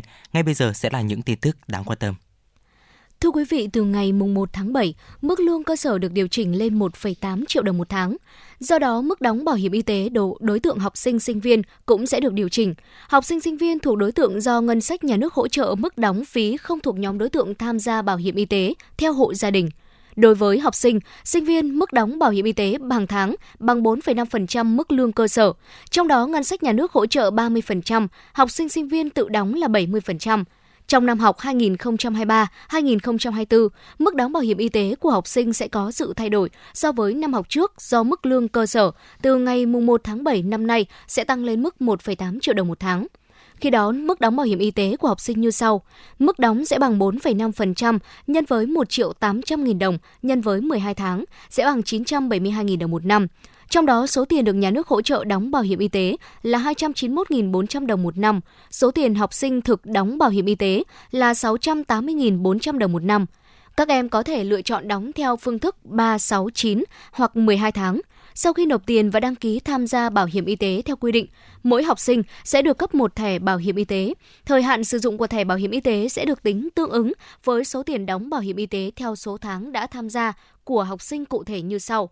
Đối với học sinh cấp tiểu học, trung học, giá trị sử dụng thẻ bảo hiểm y tế bắt đầu từ ngày mùng một tháng mười, năm đầu tiên của cấp tiểu học. Thẻ được tự động gia hạn khi học sinh tham gia bảo hiểm y tế liên tục qua các kỳ theo quy định. Đối với học sinh lớp mười hai, thẻ có giá trị sử dụng đến hết ngày ba mươi tháng chín của năm học. Thẻ bảo hiểm y tế được cấp mới hoặc gia hạn hàng năm cho học sinh của cơ sở giáo dục đại học và cơ sở giáo dục dạy nghề. Dù đã liên tục cảnh báo về mức độ nguy hiểm khi ô tô chạy quá tốc độ trên cao tốc, nhưng tình trạng này vẫn tái diễn. Chỉ trong một tháng gần đây, đội cảnh sát giao thông đường bộ số sáu, phòng cảnh sát giao thông, công an thành phố Hà Nội đã xử lý gần một trăm trường hợp vi phạm tốc độ trên tuyến đại lộ Thăng Long. Việc các phương tiện di chuyển với tốc độ cao, không chấp hành biển báo trên cao tốc rất dễ xảy ra tai nạn giao thông, thậm chí có thể dẫn đến tai nạn nghiêm trọng. Khu vực đầu vào đại lộ Thăng Long hướng đi nội thành, đoạn đường này quy định tốc độ là sáu mươi ki lô mét trên giờ. Tuy nhiên, nhiều phương tiện lại chạy quá tốc độ cho phép. Mọi lý do đều được đưa ra cho những lỗi vi phạm. Rất nhiều trường hợp đã chạy quá tốc độ tới hàng chục ki lô mét trên giờ. Đại lộ Thăng Long là tuyến cao tốc nội thành, lưu lượng đông với nhiều loại phương tiện. Nhiều nhánh rẽ nếu chạy quá tốc độ sẽ dễ xảy ra tai nạn nghiêm trọng. Chỉ tính trong ba tháng gần đây, lực lượng cảnh sát giao thông, công an thành phố Hà Nội đã xử lý gần một nghìn năm trăm trường hợp vi phạm tốc độ. Thời gian tới, lực lượng chức năng sẽ tiếp tục ra quân, tuần tra, kiểm soát vào nhiều khung giờ khác nhau để đảm bảo trật tự an toàn giao thông. Thưa quý vị, vào tối nay, chương trình nghệ thuật với chủ đề Xuân La, Sức Sống và Niềm Tin sẽ được tổ chức tại không gian biểu diễn nghệ thuật và ẩm thực đường phố quận Tây Hồ, phố đi bộ Trịnh Công Sơn, phục vụ người dân và du khách. Chương trình nghệ thuật Xuân La, Sức Sống và Niềm Tin do Ủy ban nhân dân phường Xuân La phối hợp với Trung tâm Văn hóa, Thông tin và Thể thao quận Tây Hồ thực hiện nhằm làm phong phú thêm hoạt động tại không gian biểu diễn nghệ thuật ẩm thực đường phố quận Tây Hồ để phục vụ người dân và du khách. Chương trình được tổ chức thực hiện dưới sự đạo diễn của đại tá, nghệ sĩ ưu tú Dương Thị Kim Ngân, với điểm nhấn là các tiết mục đặc sắc, sự tham gia của gần một trăm ca sĩ diễn viên quần chúng và chuyên nghiệp đến từ các đội văn hóa văn nghệ của các tổ dân phố, khu dân cư trên địa bàn phường Xuân La. Đặc biệt, chương trình có sự tham gia của các khách mời là những ca sĩ, nhóm múa, nhóm nhảy nổi tiếng như ca sĩ Quách Mai Thi, quán quân Sao Mai năm hai nghìn không trăm mười chín, ca sĩ Thu An, á quân Sao Mai năm hai nghìn không trăm hai mươi hai, ca sĩ Dương Đức, á quân giọng hát hay Hà Nội, ca sĩ Nguyễn Hoàng Minh, giải xuất sắc giọng hát hay Tây Hồ lần thứ ba, cùng đông đảo diễn viên là những hạt nhân văn nghệ sinh sống, làm việc và học tập trên địa bàn phường Xuân La. Sở Du lịch Ninh Bình thông báo tạm dừng đón khách du lịch tại khu du lịch Tam Cốc Bích Động từ ngày mùng chín tháng bảy để bảo tồn, nâng cấp dịch vụ đến khi có thông báo mới. Đại diện Sở Du lịch Ninh Bình cho biết, Sở đã nhận được văn bản của doanh nghiệp xây dựng Xuân Trường, đơn vị khai thác hoạt động du lịch tại khu du lịch Tam Cốc Bích Động. Theo đó, để đảm bảo phục vụ khách du lịch được tốt hơn trong thời gian tới, Ban Quản lý khu du lịch Tam Cốc Bích Động tiến hành các hoạt động phục hồi cảnh quan, bảo tồn giá trị di sản quần thể danh thắng Tràng An theo kế hoạch quản lý, đồng thời thực hiện việc sắp xếp, bồi dưỡng, nâng cao nghiệp vụ đón tiếp khách cho bà con lái đò tại khu du lịch Tam Cốc Bích Động. Thời gian tạm dừng đón khách tham quan kể từ ngày mùng chín tháng bảy năm hai nghìn không trăm hai mươi ba cho đến khi có thông báo đón tiếp trở lại. Nhằm đảm bảo quyền lợi và tạo điều kiện giúp khách du lịch chủ động thời gian khi tham quan du lịch, lựa chọn các điểm tham quan tại Ninh Bình, Sở Du lịch Ninh Bình thông báo tới khách du lịch nội dung trên và hỗ trợ khách du lịch qua số điện thoại hotline một chín không không không một một bảy. Theo bạn, thứ gì tạo nên sự tự tin cho chúng ta khi nói chuyện? Cách ăn nói hay là ngôn ngữ cơ thể? Với tôi, đó là nụ cười. Cảm ơn các bác sĩ của Nha khoa Quang Hưng đã giúp tôi có được bí quyết chinh phục người mình thích. Một nụ cười tự nhiên và rạng rỡ. Thật chẳng ngờ, Nha khoa Quang Hưng đã giúp tôi hoàn thiện mình, trở nên tự tin hơn mỗi khi giao tiếp với đối tác, khách hàng với một nụ cười đầy rạng rỡ và thu hút. Nha khoa Quang Hưng đã tiếp thêm tự tin cho những nụ cười thêm tươi. Sứ mệnh tiếp thêm tự tin cho nụ cười. Nha khoa Quang Hưng tin cậy điểm mười, thay đổi bản thân, nâng tầm giá trị mỗi người. Tới ngay Nha khoa Quang Hưng đây, tư vấn, chăm sóc tận tình. Y bác sĩ chuyên môn cao, thấu hiểu tâm tình, thiết bị hiện đại, phục vụ hết mình. Tới ngay Nha khoa Quang Hưng để tự tin là chính mình. Hiện nay, Nha khoa Quang Hưng đang có chương trình thăm khám và điều trị miễn phí các bệnh răng miệng cho trẻ em dưới mười hai tuổi. Hãy ghé ngay Nha khoa Quang Hưng tại số bốn lô A ba mươi hai, cổng chào khu đô thị Geleximco A, An Khánh, Hoài Đức, Hà Nội, hoặc số một trăm năm mươi Phan Đình Phùng, thị trấn Phùng, hay ngã ba chợ Tân Lập, Đan Phượng. Chi tiết liên hệ không hai bốn bảy bảy bảy không sáu sáu chín chín hoặc truy cập website nha khoa quang hưng chấm com. Chuyến bay mang số hiệu F M chín sáu đang chuẩn bị nâng độ cao. Quý khách hãy thắt dây an toàn, sẵn sàng trải nghiệm những cung bậc cảm xúc cùng F M chín sáu. Thưa quý vị thính giả, đã có một không gian công cộng đa chức năng, xanh sạch đẹp mới đây đã hình thành từ bãi rác thải ngay khu vực bờ vờ sông Hồng. Sân chơi kiêm vườn rừng cộng đồng đã được đưa vào hoạt động và trở thành không gian chung cho người dân ven bờ sông Hồng. Đứng giữa không gian này, không ai tưởng tượng được chỉ chưa đầy một năm trước đây, nơi đây chính là bãi đất trống bỏ hoang bị ô nhiễm bởi rác thải và nước thải sinh hoạt của người dân ven sông. Ngay sau đây mời quý vị thính giả cùng đón nghe phóng sự được thực hiện bởi phóng viên Chuyển động Hà Nội. Bờ vở sông Hồng là khu vực tiếp sát lòng sông và được người dân sử dụng như một hành lang đê điều bảo vệ thành phố Hà Nội. Hơn mười năm nay, do mực nước sông Hồng ít lên cao, khu vực hệ sinh thái dần trở thành những khu đất hoang, bãi đổ trộm phế thải, rác thải sinh hoạt của người dân, gây mất mỹ quan đô thị, ô nhiễm môi trường, ảnh hưởng lớn đến sức khỏe của cộng đồng nơi đây. Nếu như mấy tháng trước, nhiều người qua bãi đất bỏ hoang chứa đầy rác thải, nước thải ven sông Hồng thuộc địa bàn phường Chương Dương đều cố đi qua thật nhanh, thì hiện tại địa điểm này đã trở thành khu vui chơi, tập thể dục của người dân vào mỗi buổi chiều tối hoặc vào dịp cuối tuần. Chẳng ai có thể ngờ rằng hơn hai trăm tấn rác đã được dọn sạch, nước thải đã được xử lý trước khi đổ ra sông Hồng. Và thay vào đó là không gian công cộng rộng một nghìn năm trăm mét vuông với khu vui chơi của trẻ em, vườn rừng và được kết nối cộng đồng với không gian xanh. Đó là thành quả của mạng lưới Vì một Hà Nội đáng sống cùng Phòng Tài nguyên và Môi trường quận Hoàn Kiếm khởi xướng nhằm góp phần cải tạo không gian sống thân thiện, trong lành, bền vững và nhận được sự tài trợ của Đại sứ quán Đan Mạch, công ty Ford Việt Nam cùng bốn tổ chức thực hiện là doanh nghiệp xã hội sân chơi trong phố Think Playgrounds, doanh nghiệp xã hội E C U E, tổ chức phi lợi nhuận Keep Hà Nội Clean và Trung tâm Nghiên cứu Môi trường và Cộng đồng. Dự án đã huy động đông đảo hội viên Hội Phụ Nữ, Hội Cựu Chiến binh, Đoàn Thanh niên phường Chương Dương tham gia triển khai. Anh Lê Quang Bình, Giám đốc mạng lưới Vì một Hà Nội đáng sống E C U E cho biết. À, thực ra là có như một cái duyên ấy. Căn bản mà khi mà Vì một Hà Nội đáng sống là đến Phúc Tân để cải tạo một cái bãi rác thành một sân chơi uh, cho trẻ em, cho người dân cộng đồng, thì chúng tôi mới nhìn thấy cái vùng bờ vở sông Hồng này là một vùng rất là xanh, có rất nhiều cây to, uh, trong khi đó thì Hà Nội đang thiếu các công viên, thiếu các cái màu xanh. Và chính vì vậy mà chúng tôi muốn khởi sự bằng một cái thí điểm nhỏ, và sau khi thí điểm xong chẳng hạn thì mình có thể là rộng. Và tuyệt vời là cái cái cái thí điểm này thì đã được ủng hộ của tất cả các bên, mà chúng ta đã thay đổi một cái bãi rác, một cái khu rất là ô nhiễm thành một cái khu xanh sạch đẹp như thế này. Chương trình cải tạo môi trường bờ vở sông Hồng bao gồm các hoạt động đa dạng như dọn rác thải, xử lý nước thải, trồng cây, làm vườn rừng, xây dựng sân chơi cộng đồng. Dự án đã được thực hiện tại khu vực tổ dân phố phường Chương Dương, quận Hoàn Kiếm, thành phố Hà Nội. Chị Nguyễn Huệ Phương, doanh nghiệp xã hội Think Playgrounds cho biết. Thì đây là một trong dự án hết sức là thú vị nhưng cũng rất là thách thức, và Think Playground cũng học hỏi rất là nhiều cái kinh nghiệm trong việc là hợp tác với các đối tác cũng như là hợp tác với chính quyền địa phương và cộng đồng dân cư. Và chúng tôi thực sự rất là tự hào là hiện nay các các cái không gian nơi đây ngày càng được phát triển và có sự tham gia của nhiều tầng lớp cộng đồng, trong đó có phụ nữ, trẻ em và mọi người để cùng nhau tạo ra một không gian rất là tuyệt vời. Sân chơi cộng đồng ở khu vực bờ vờ sông Hồng được thiết kế với nhiều hạng mục, thiết bị vui chơi khác nhau, vừa đảm bảo an toàn, vừa hấp dẫn trẻ nhỏ. Đặc biệt, tất cả những thiết bị chơi tại đây đều được làm từ những vật liệu thân thiện với môi trường thiên nhiên, tạo điều kiện cho con người được giao tiếp với nhau và giao tiếp với thiên nhiên.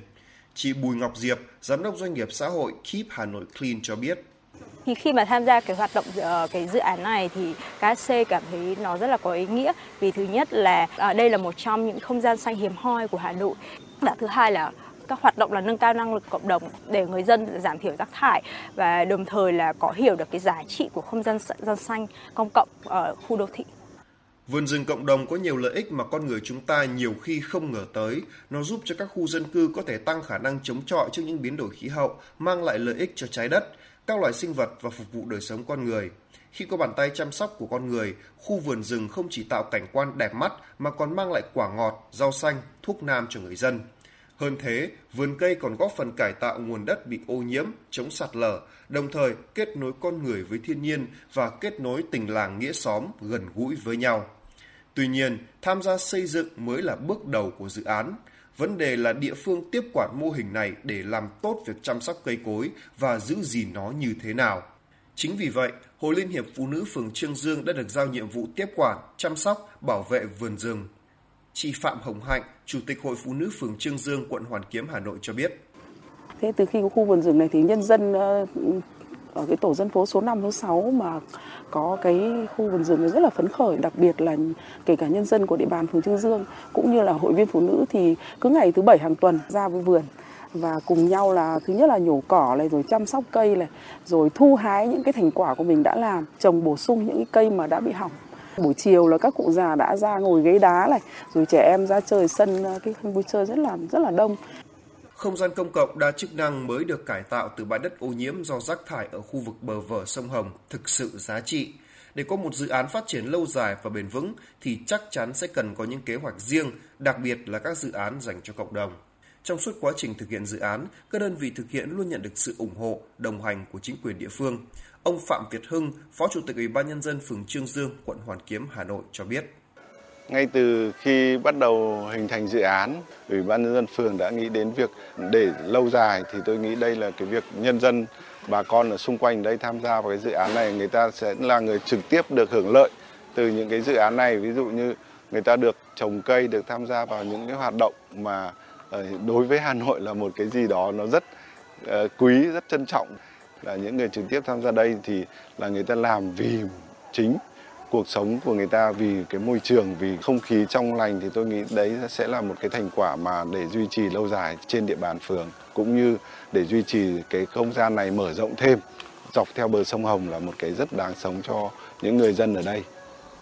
Có thể nói trong cuộc sống hiện đại, môi trường sống phải là vấn đề được quan tâm hàng đầu vì nó ảnh hưởng trực tiếp đến sức khỏe con người.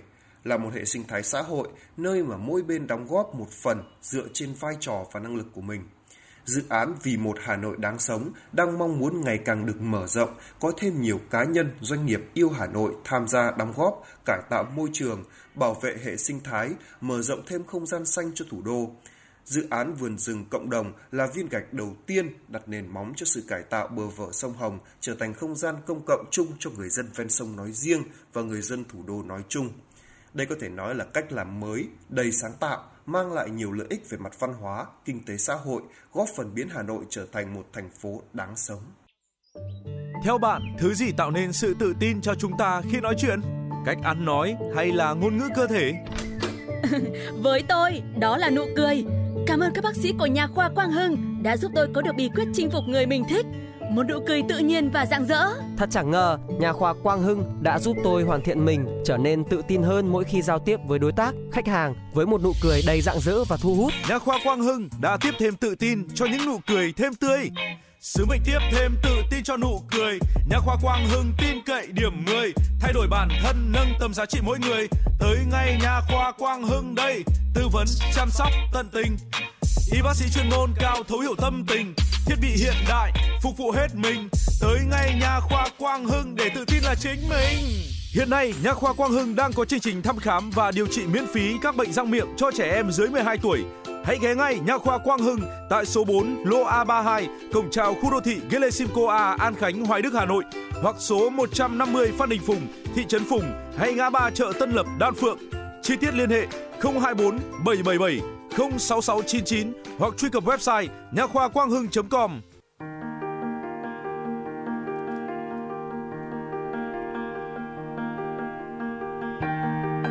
Quý vị và các bạn đang theo dõi kênh ép em chín mươi sáu MHz của Đài Phát thanh Truyền hình Hà Nội. Hãy giữ sóng và tương tác với chúng tôi theo số điện thoại không hai bốn ba bảy bảy ba sáu sáu tám tám. ép em chín mươi sáu, đồng hành trên mọi nẻo đường.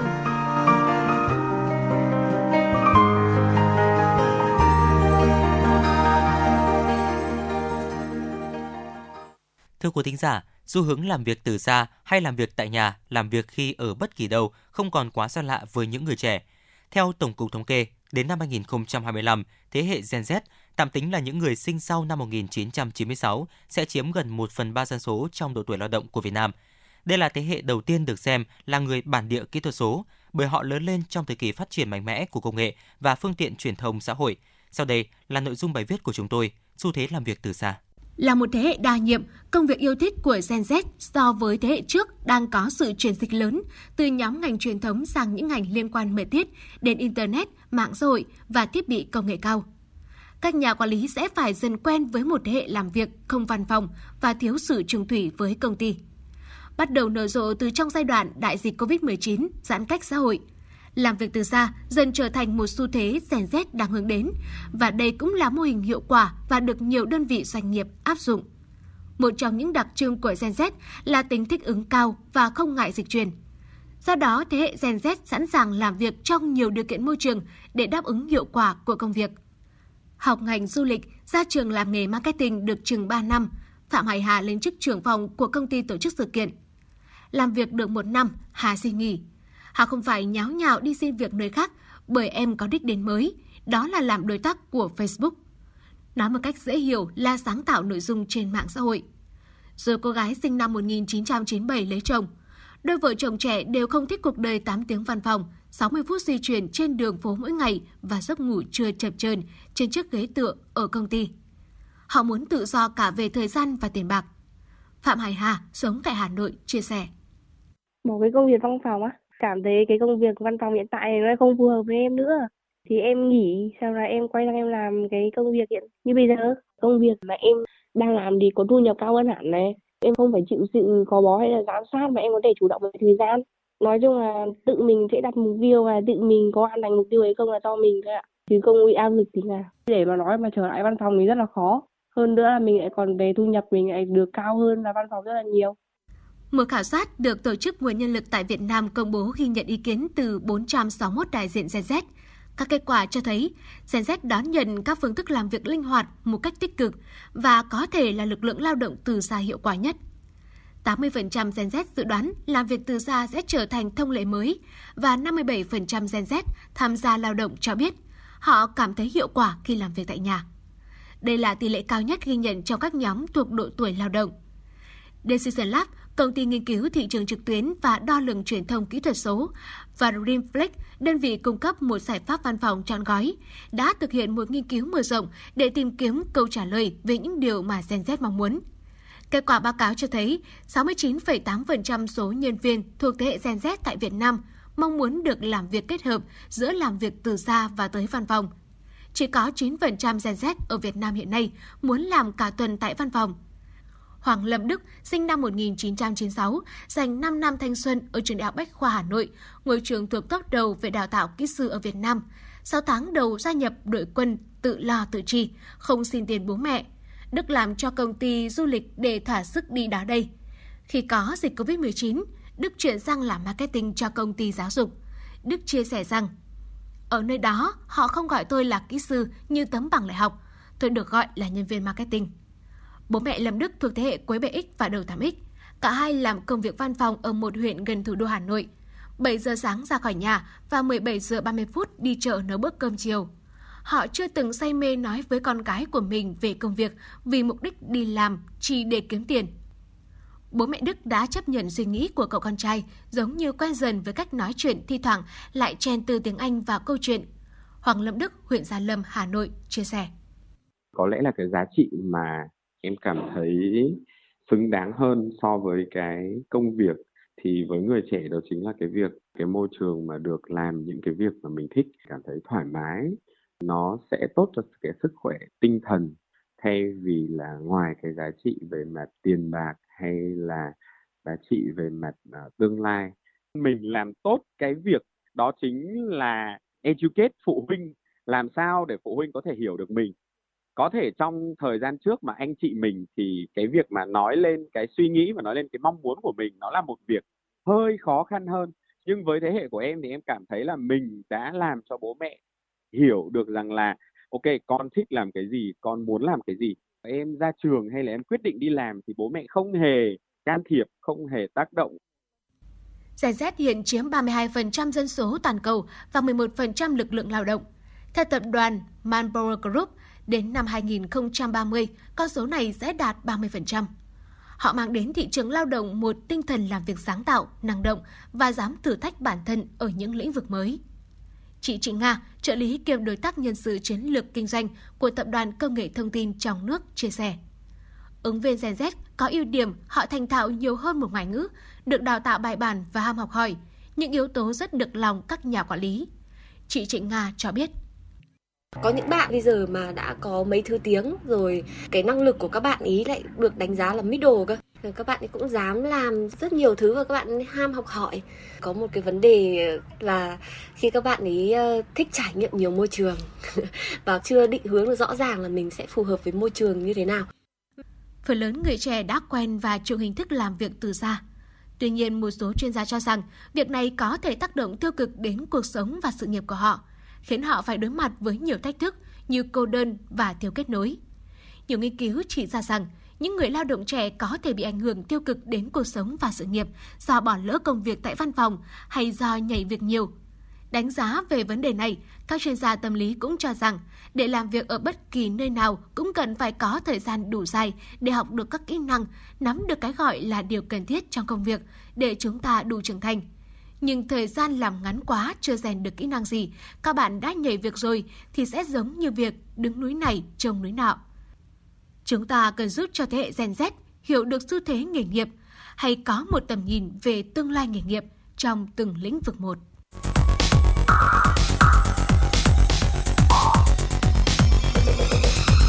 Quý vị và các bạn đang theo dõi kênh ép em chín mươi sáu MHz của Đài Phát thanh Truyền hình Hà Nội. Hãy giữ sóng và tương tác với chúng tôi theo số điện thoại không hai bốn ba bảy bảy ba sáu sáu tám tám. ép em chín sáu đồng hành trên mọi nẻo đường. đường.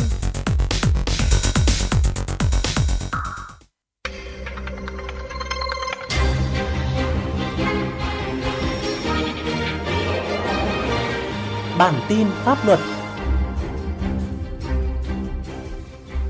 Bây giờ là thời lượng của bản tin pháp luật với phần trình bày của biên tập viên Hải Hà và Thái Trọng. Tại cuộc họp báo thông báo tình hình, kết quả công tác sáu tháng đầu năm năm hai không hai ba, Thiếu tướng Nguyễn Văn Thành, Phó Cục trưởng Cục Cảnh sát điều tra tội phạm về tham nhũng, kinh tế, buôn lậu C không ba Bộ Công an cho biết, việc in ấn, phát hành sách giáo khoa, nhất là về giá sách, đã gây bức xúc rất lớn trong dư luận xã hội.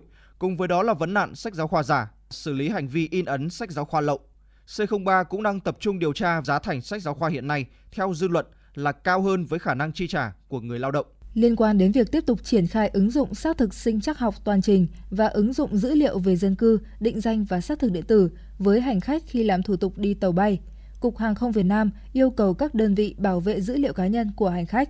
Theo Cục Hàng không Việt Nam, với ứng dụng thẻ căn cước công dân gắn chip điện tử, hệ thống thiết bị triển khai phải được Bộ Công an kiểm tra đảm bảo an ninh, an toàn và dán tem an ninh trước khi đưa vào sử dụng. Các dữ liệu cá nhân chỉ được xử lý đúng với mục đích các bên đã đăng ký và chỉ được lưu trữ trong khoảng thời gian phù hợp với mục đích xử lý dữ liệu đối với ứng dụng tài khoản định danh và xác thực điện tử vê en e i đê trong giai đoạn thí điểm, triển khai giải pháp sử dụng app vê en e i đê để kiểm tra theo hướng dẫn của Bộ Công an. Tội phạm đánh bạc và tổ chức đánh bạc trên không gian mạng đang hoạt động ngày càng phức tạp trong thời gian gần đây. Theo điều tra của Cục An ninh mạng và Phòng chống tội phạm sử dụng công nghệ cao, Bộ Công an, các trang mạng cá độ bóng đá có liên hệ với nhà cái Bong tám tám, một trong những nhà cái tổ chức đánh bạc lớn có máy chủ ở nước ngoài. Cũng theo đơn vị này, hiện có hơn ba mươi nhà cái lớn hoạt động trái phép phổ biến thông qua môi trường mạng tại nước ta. Trong một năm qua, đơn vị đã phối hợp với các đơn vị, địa phương triệt phá nhiều chuyên án lớn. Công tác đấu tranh với loại tội phạm này còn những khó khăn nhất định. Do đó, để nâng cao hiệu quả đấu tranh trong thời gian tới, ngoài đẩy mạnh tuyên truyền, giáo dục pháp luật của các cấp, ngành, địa phương, mỗi người dân cũng cần tự ý thức về những tác hại của tệ nạn cờ bạc và khuyên người thân tránh xa tệ nạn này. Thưa quý vị, những năm gần đây, số vụ cháy nổ xảy ra tại các khu dân cư có xu hướng gia tăng, đặc biệt là các khu tập thể cũ. Để nâng cao nhận thức và ý thức của người dân về công tác phòng cháy chữa cháy, góp phần chủ động công tác phòng ngừa, không để xảy ra cháy nổ, đồng thời sẵn sàng lực lượng, phương tiện, phương án để xử lý nhanh chóng, kịp thời, giảm thiệt hại khi có sự cố xảy ra, Ủy ban nhân dân phường Trúc Bạch đã triển khai xây dựng mô hình khu tập thể an toàn phòng cháy chữa cháy tại tổ dân phố số bảy, ghi nhận của phóng viên chuyên mục. Thực hiện theo kế hoạch số năm mươi ba ngày mười sáu tháng hai năm hai nghìn không trăm hai mươi ba của Ủy ban nhân dân thành phố Hà Nội và kế hoạch số sáu mươi sáu ngày hai mươi tháng hai năm hai nghìn không trăm hai mươi ba của Ủy ban nhân dân quận Ba Đình về việc tuyên truyền, phổ biến pháp luật và xây dựng mô hình phong trào toàn dân tham gia phòng cháy chữa cháy và cứu nạn cứu hộ cho cộng đồng trên địa bàn. Phường Trúc Bạch đã phối hợp với đội phòng cháy chữa cháy, Công an quận Ba Đình đã tổ chức tuyên truyền, vận động một trăm phần trăm các hộ dân trang bị bình chữa cháy, triển khai lắp đặt ba điểm chữa cháy công cộng, thành lập và đưa vào hoạt động mười hai mô hình tổ liên gia an toàn phòng cháy chữa cháy, tổ chức một buổi diễn tập chữa cháy tại nhà dân kết hợp kinh doanh. Tuy nhiên, trên địa bàn phường còn có khu tập thể cũ được xây dựng từ lâu và đến nay chưa được sửa chữa, nâng cấp nên dễ phát sinh nguy cơ mất an toàn về phòng cháy chữa cháy. Vì vậy, Ủy ban nhân dân phường Trúc Bạch đã xây dựng mô hình khu tập thể an toàn phòng cháy chữa cháy, thành lập tổ xung kích tình nguyện tại khu tập thể một không một, một không ba Nguyễn Trường Tộ. Đây là những cánh tay nối dài của các lực lượng chữa cháy chuyên nghiệp nhằm mục tiêu báo động kịp thời, sẵn sàng về phương tiện, nhanh chóng huy động người dân tham gia chữa cháy, chớp lấy thời điểm vàng, sẵn sàng chữa cháy, cứu nạn, cứu hộ khi có sự cố xảy ra.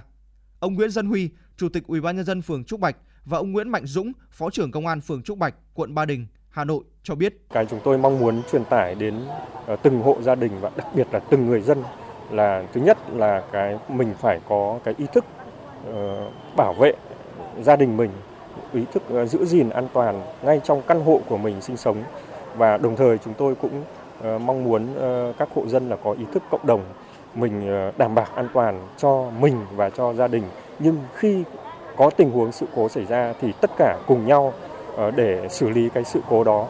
Và cái thời điểm, đặc biệt là về khi xảy ra cháy nổ thì cái thời điểm nó diễn ra rất nhanh và nó chỉ trong một vài phút là nó có nguy cơ lan rộng.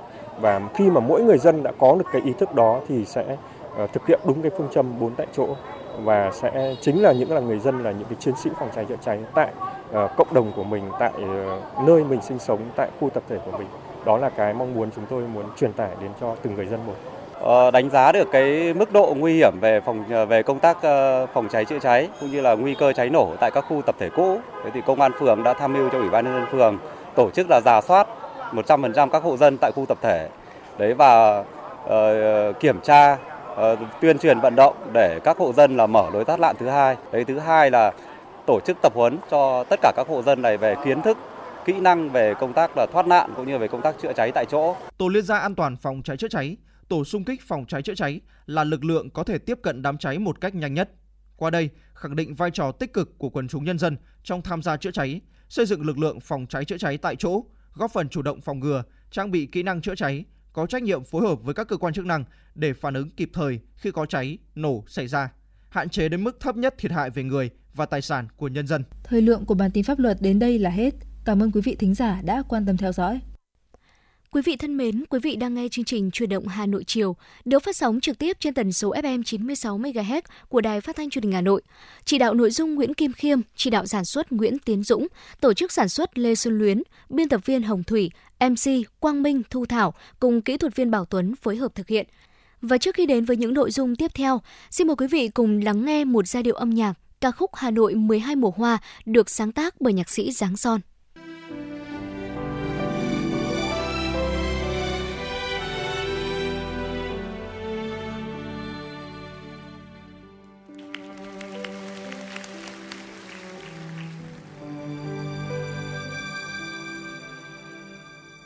Tháng riêng hoa đào bừng nở, đón xuân khoe sắc hồng tươi. Tháng hai hoa ban ngập tràn, biết những gương mặt phố. Tháng ba bất chợt một ngày, trắng tinh hoa xưa về đây. Tháng tư loa kèn mỏng manh, những góc phố còn đường quen. Mùa hoa tháng năm cháy rực phượng đỏ, hồ Tây ngát hương mùa sen tháng sáu. Ngập tràn lối đi hoa sầu tháng bảy, trở về tuổi thơ hoa xoan tháng tám. Mùa hoa sữa rơi tháng chín nồng nàn, mùa thu đã sang mùa hoa cúc đến. Tình yêu thủy chung tím biệt thạch thảo, rực rỡ cuối đông cài vang ven sông.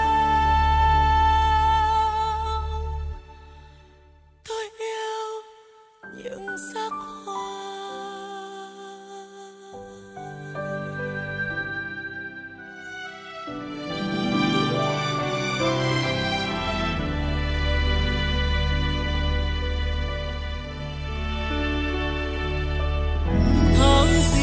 Đào bừng nở đón xuân khoe sắc hồng tươi. Tháng hai hoa ban ngập tràn, tím biếc những gương mặt phố. Tháng ba bất chợt một ngày, trắng tinh hoa xưa về đây. Tháng tư hoa kèn mỏng manh, những góc phố còn đường.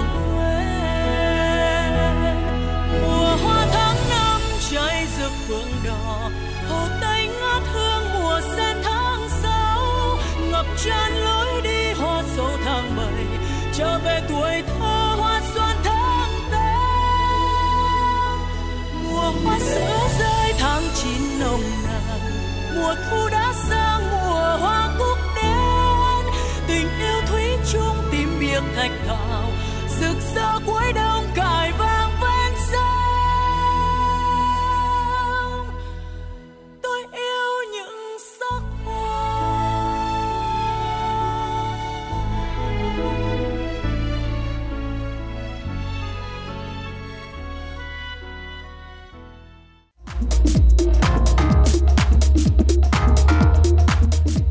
Bạn đang trên chuyến bay mang số hiệu F M chín sáu. Hãy thư giãn, chúng tôi sẽ cùng bạn trên mọi cung đường.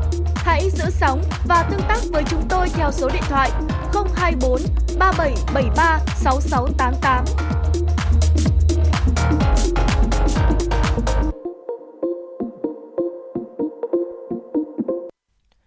Thưa quý thính giả, theo Cục Bảo vệ và Chăm sóc Trẻ Em, Việt Nam là một trong mười sáu quốc gia có tỷ lệ trẻ suy dinh dưỡng cao nhất thế giới. Suy dinh dưỡng ở trẻ em nếu không được can thiệp kịp thời, lâu dần sẽ dẫn đến tình trạng trẻ bị suy dinh dưỡng nặng và gặp các vấn đề như thấp còi, chậm phát triển ý thức và trí tuệ, dễ mắc các bệnh nhiễm khuẩn như tiêu chảy, viêm đường hô hấp, thậm chí là gây tử vong.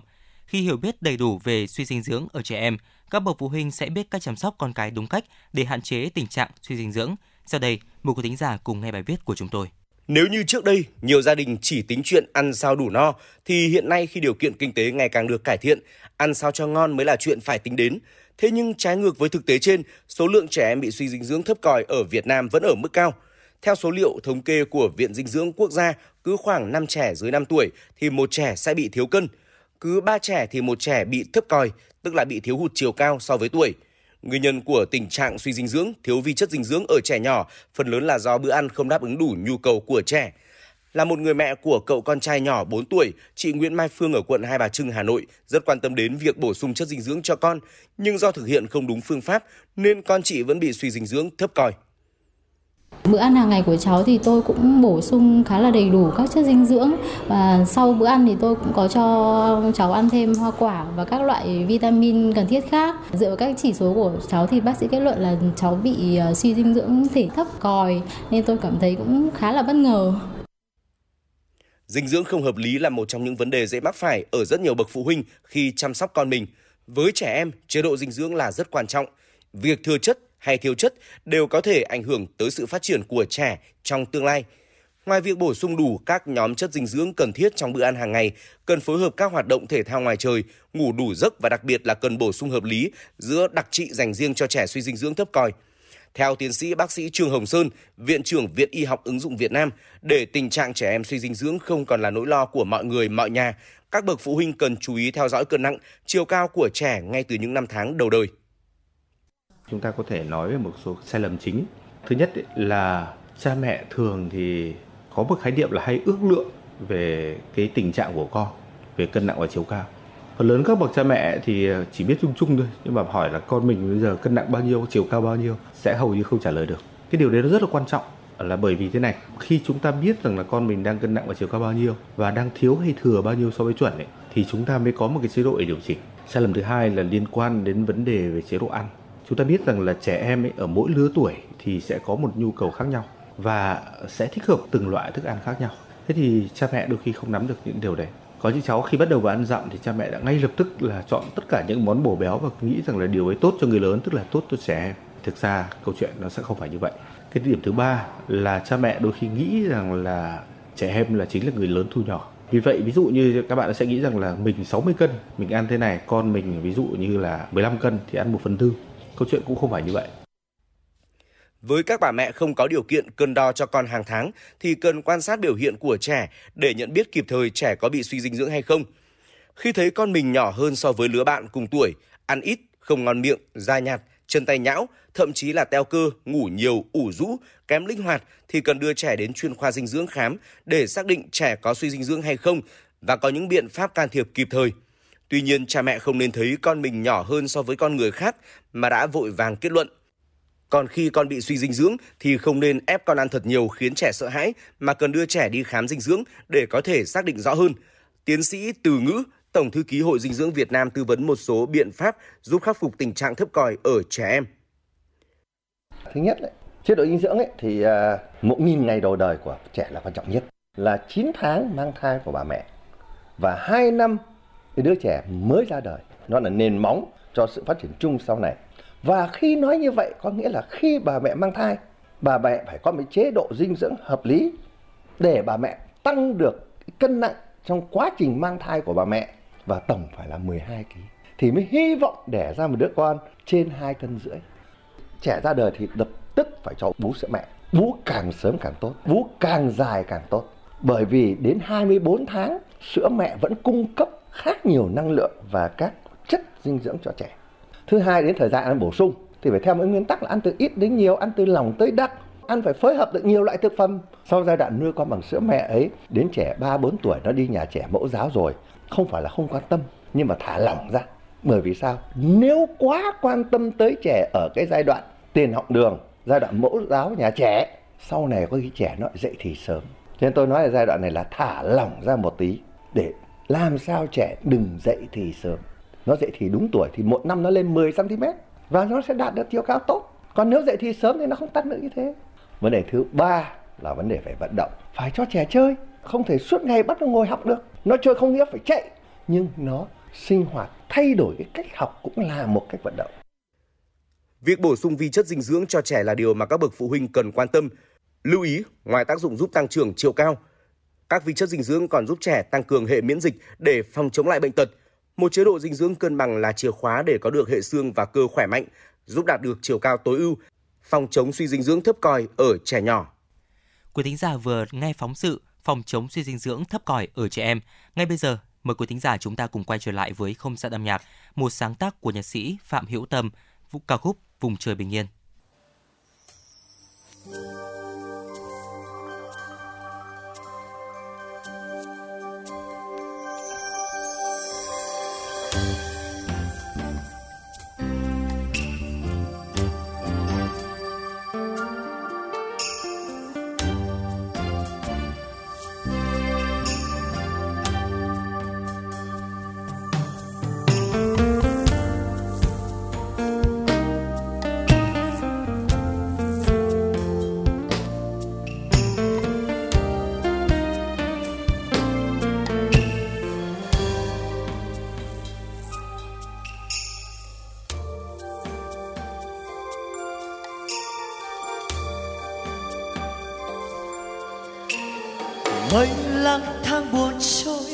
Nàng mang ngôn từ khát khao trong tiếng tháng ngày, theo mưa rơi lạnh cắm Từng đêm anh nghe xót xa, em ơi có hay giữa mong tớ chập trùng, tình em như giấc mơ xanh máu hy vọng dẫn lối bước anh về, dìu em qua đáng cớ.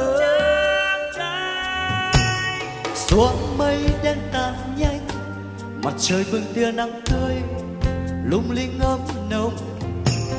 Khi cơn mưa vụt qua, tình yêu đưa ta thoát cơn phong ba bao giờ khuất lấp những đêm dài.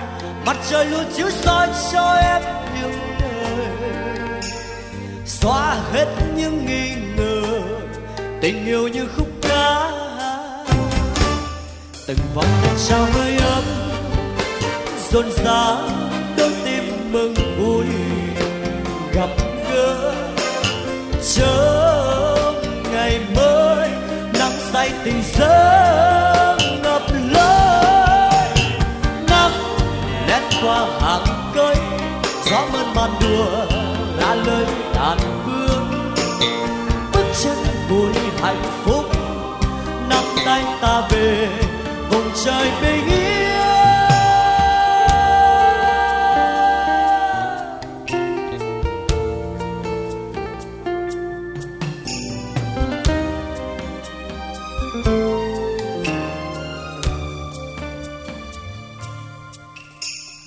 Mây lang thang buông trôi, làm mang ưu tư khát khao trong tim tháng ngày.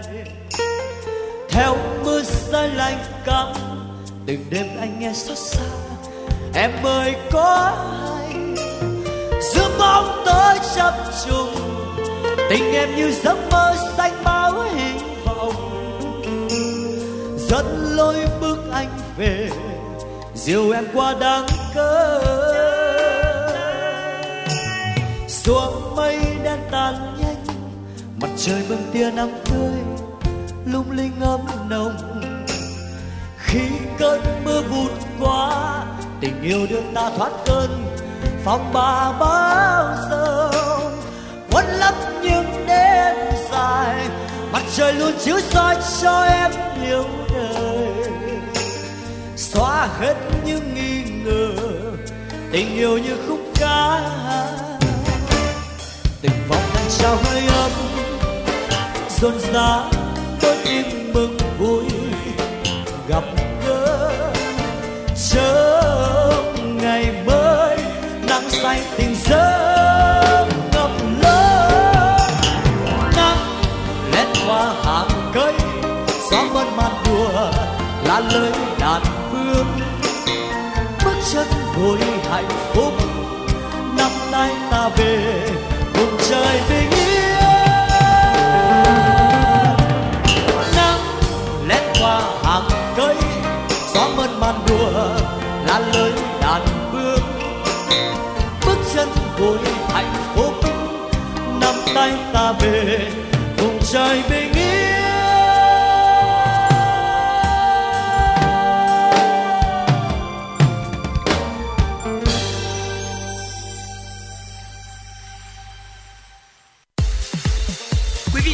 Đang trên chuyến bay mang số hiệu F M chín sáu. Hãy thư giãn, chúng tôi sẽ cùng bạn trên mọi cung đường. Hãy giữ sóng và tương tác với chúng tôi theo số điện thoại không hai bốn ba bảy bảy ba sáu sáu tám tám. Xin được quay trở lại với những tin tức đáng quan tâm. Thưa quý vị, Bộ Xây dựng thông tin có hai mươi mốt dự án nhà ở xã hội, nhà ở công nhân, cải tạo chung cư cũ đủ điều kiện vay từ gói một trăm hai mươi nghìn tỷ đồng với tổng mức đầu tư hơn hai mươi nghìn tỷ đồng. Các dự án dự kiến cung cấp gần hai mươi nghìn căn hộ và nhu cầu vay vốn từ gói một trăm hai mươi nghìn tỷ đồng là hơn bảy nghìn tỷ đồng. Ngành xây dựng đã yêu cầu hai mươi hai địa phương trọng điểm báo cáo nhu cầu vay vốn và các khó khăn vướng mắc khi triển khai gói vay ưu đãi. Từ đầu tháng tư, gói tín dụng một trăm hai mươi nghìn tỷ đồng đã được triển khai nhằm hỗ trợ cho vay chủ đầu tư, người mua nhà của các dự án nhà ở xã hội, nhà ở công nhân với lãi suất thấp hơn từ một phẩy năm đến hai phần trăm lãi suất cho vay chung và dài hạn trên thị trường. Và ngày trước, Ngân hàng Nhà nước cho biết một số nhà băng bắt đầu cho vay gói ưu đãi này. Theo Bộ Xây dựng, trong sáu tháng đầu năm, chín dự án nhà ở xã hội, nhà ở công nhân đã được khởi công, quy mô gần mười tám nghìn tám trăm căn. Trong đó, nhà ở xã hội có sáu dự án quy mô hơn bảy nghìn bảy trăm căn, nhà ở công nhân có ba dự án với hơn mười một nghìn căn. Đến nay, cả nước đã giải ngân được trên sáu nghìn hai trăm tỷ đồng cho khoảng mười lăm nghìn khách hàng thuộc đối tượng vay để mua, thuê mua nhà ở xã hội, nhà ở công nhân, xây dựng mới hoặc cải tạo, sửa chữa nhà ở. Về tổ chức triển khai đề án đầu tư xây dựng ít nhất một triệu căn nhà ở xã hội cho đối tượng thu nhập thấp, công nhân khu công nghiệp giai đoạn hai nghìn không trăm hai mươi mốt đến hai nghìn không trăm ba mươi, Bộ Xây dựng cho biết đã ban hành nhiều văn bản đôn đốc các địa phương triển khai nhiệm vụ được giao và báo cáo số liệu đầu tư nhà ở xã hội trên địa bàn, chủ trì tổ chức hội nghị toàn quốc triển khai đề án. Về việc triển khai gói tín dụng cho vay hỗ trợ nhà ở xã hội một trăm hai mươi nghìn tỷ đồng, Ngân hàng Nhà nước cho biết đến đầu tháng bảy đã nhận được ba công văn công bố mười lăm dự án của các tỉnh Bắc Giang, Trà Vinh và Tây Ninh, trong đó có năm dự án đã được cấp phép xây dựng. Thời điểm sáng nay, chung xu hướng giá vàng thế giới, giá vàng trong nước chững lại. Giao dịch trên thị trường cũng cho thấy sức mua yếu, người dân và các nhà đầu tư đều chung tâm trạng chờ đợi nghe ngóng. Giá vàng miếng ét gi xê được tập đoàn Doji niêm yết sáu mươi sáu phẩy bốn mươi lăm và sáu mươi bảy phẩy không năm triệu đồng một lượng ở chiều mua vào và bán ra. Công ty vàng bạc đá quý Sài Gòn niêm yết giá vàng miếng ét gi xê sáu mươi sáu phẩy bốn mươi lăm và sáu mươi bảy phẩy mười lăm triệu đồng một lượng ở chiều mua vào bán ra.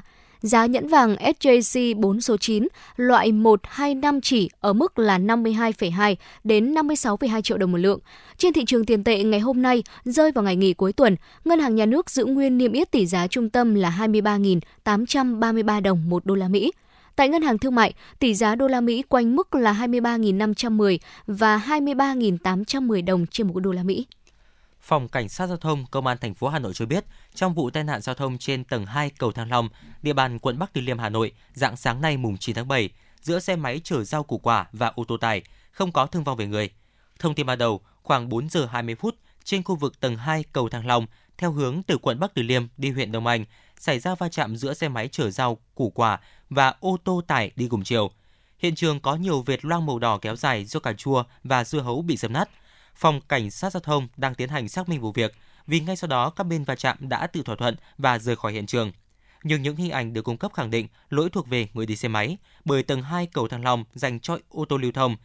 Sở Giao thông Vận tải đã cắm biển cấm xe máy và hướng dẫn loại phương tiện này đi tầng dưới của cầu Thăng Long.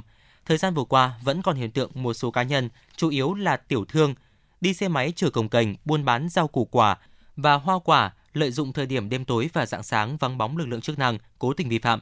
Hành vi này sẽ bị xử lý nghiêm thông qua camera giám sát giao thông hoặc khi có phản ánh của người dân tới cơ quan chức năng.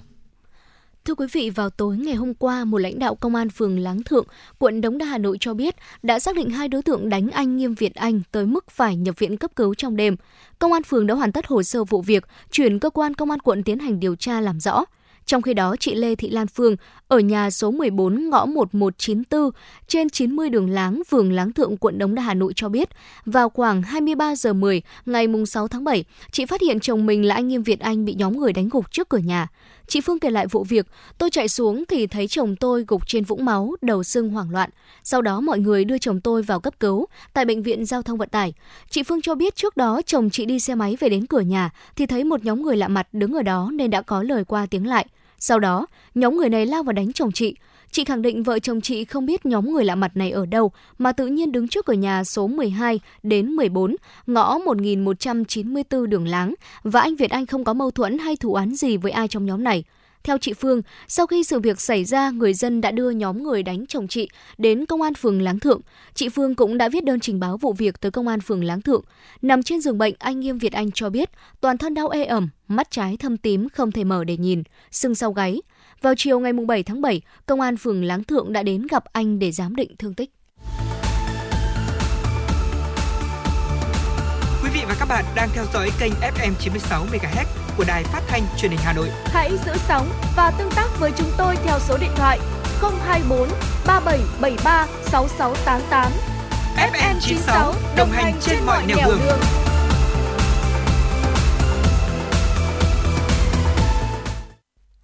Thưa quý vị và các bạn, nước ngọt là thức uống ưa thích với nhiều lứa tuổi vì hương vị hấp dẫn và khả năng giải tỏa cơn khát. Tuy nhiên là các loại nước ngọt lâu nay vẫn gây ra nhiều tranh cãi về ảnh hưởng đối với sức khỏe. Có nhiều nghiên cứu cho thấy lượng đường trong nước ngọt có tác động đến cân nặng và có thể ảnh hưởng tiêu cực đến gan nếu một người tiêu thụ quá nhiều đồ uống này. Ngay sau đây mời quý vị và các bạn cùng nghe bài viết "Lạm dụng đồ uống ngọt có thể gia tăng nguy cơ ung thư gan". Khi phải di chuyển nhiều hay làm việc lâu dưới thời tiết nắng nóng như hiện nay, thì điều bạn nghĩ đến đầu tiên chắc chắn sẽ là một cốc nước giải khát mát lạnh. Chỉ cần vài viên đá, một chai nước trà xanh hay Coca-Cola hoặc vài loại thương hiệu đồ uống có đường, có gà khác là có thể giúp giải tỏa sự oi bức và khó chịu. Theo chia sẻ của nhiều chủ quán nước, bên cạnh các loại đồ uống thông dụng như là trà đá, nhân trần, thì các loại đồ uống đóng chai được tiêu thụ nhiều hơn hẳn bởi sự tiện dụng và giải tỏa cơn khát nhanh chóng. Không chỉ người lớn mà cả trẻ nhỏ cũng bị hấp dẫn bởi các loại nước ngọt đóng chai này. Tuy nhiên, nhiều người trong tình trạng vừa uống vừa lo ngại liệu có ảnh hưởng đến sức khỏe lâu dài hay không. Sau đây là một số chia sẻ của người dân.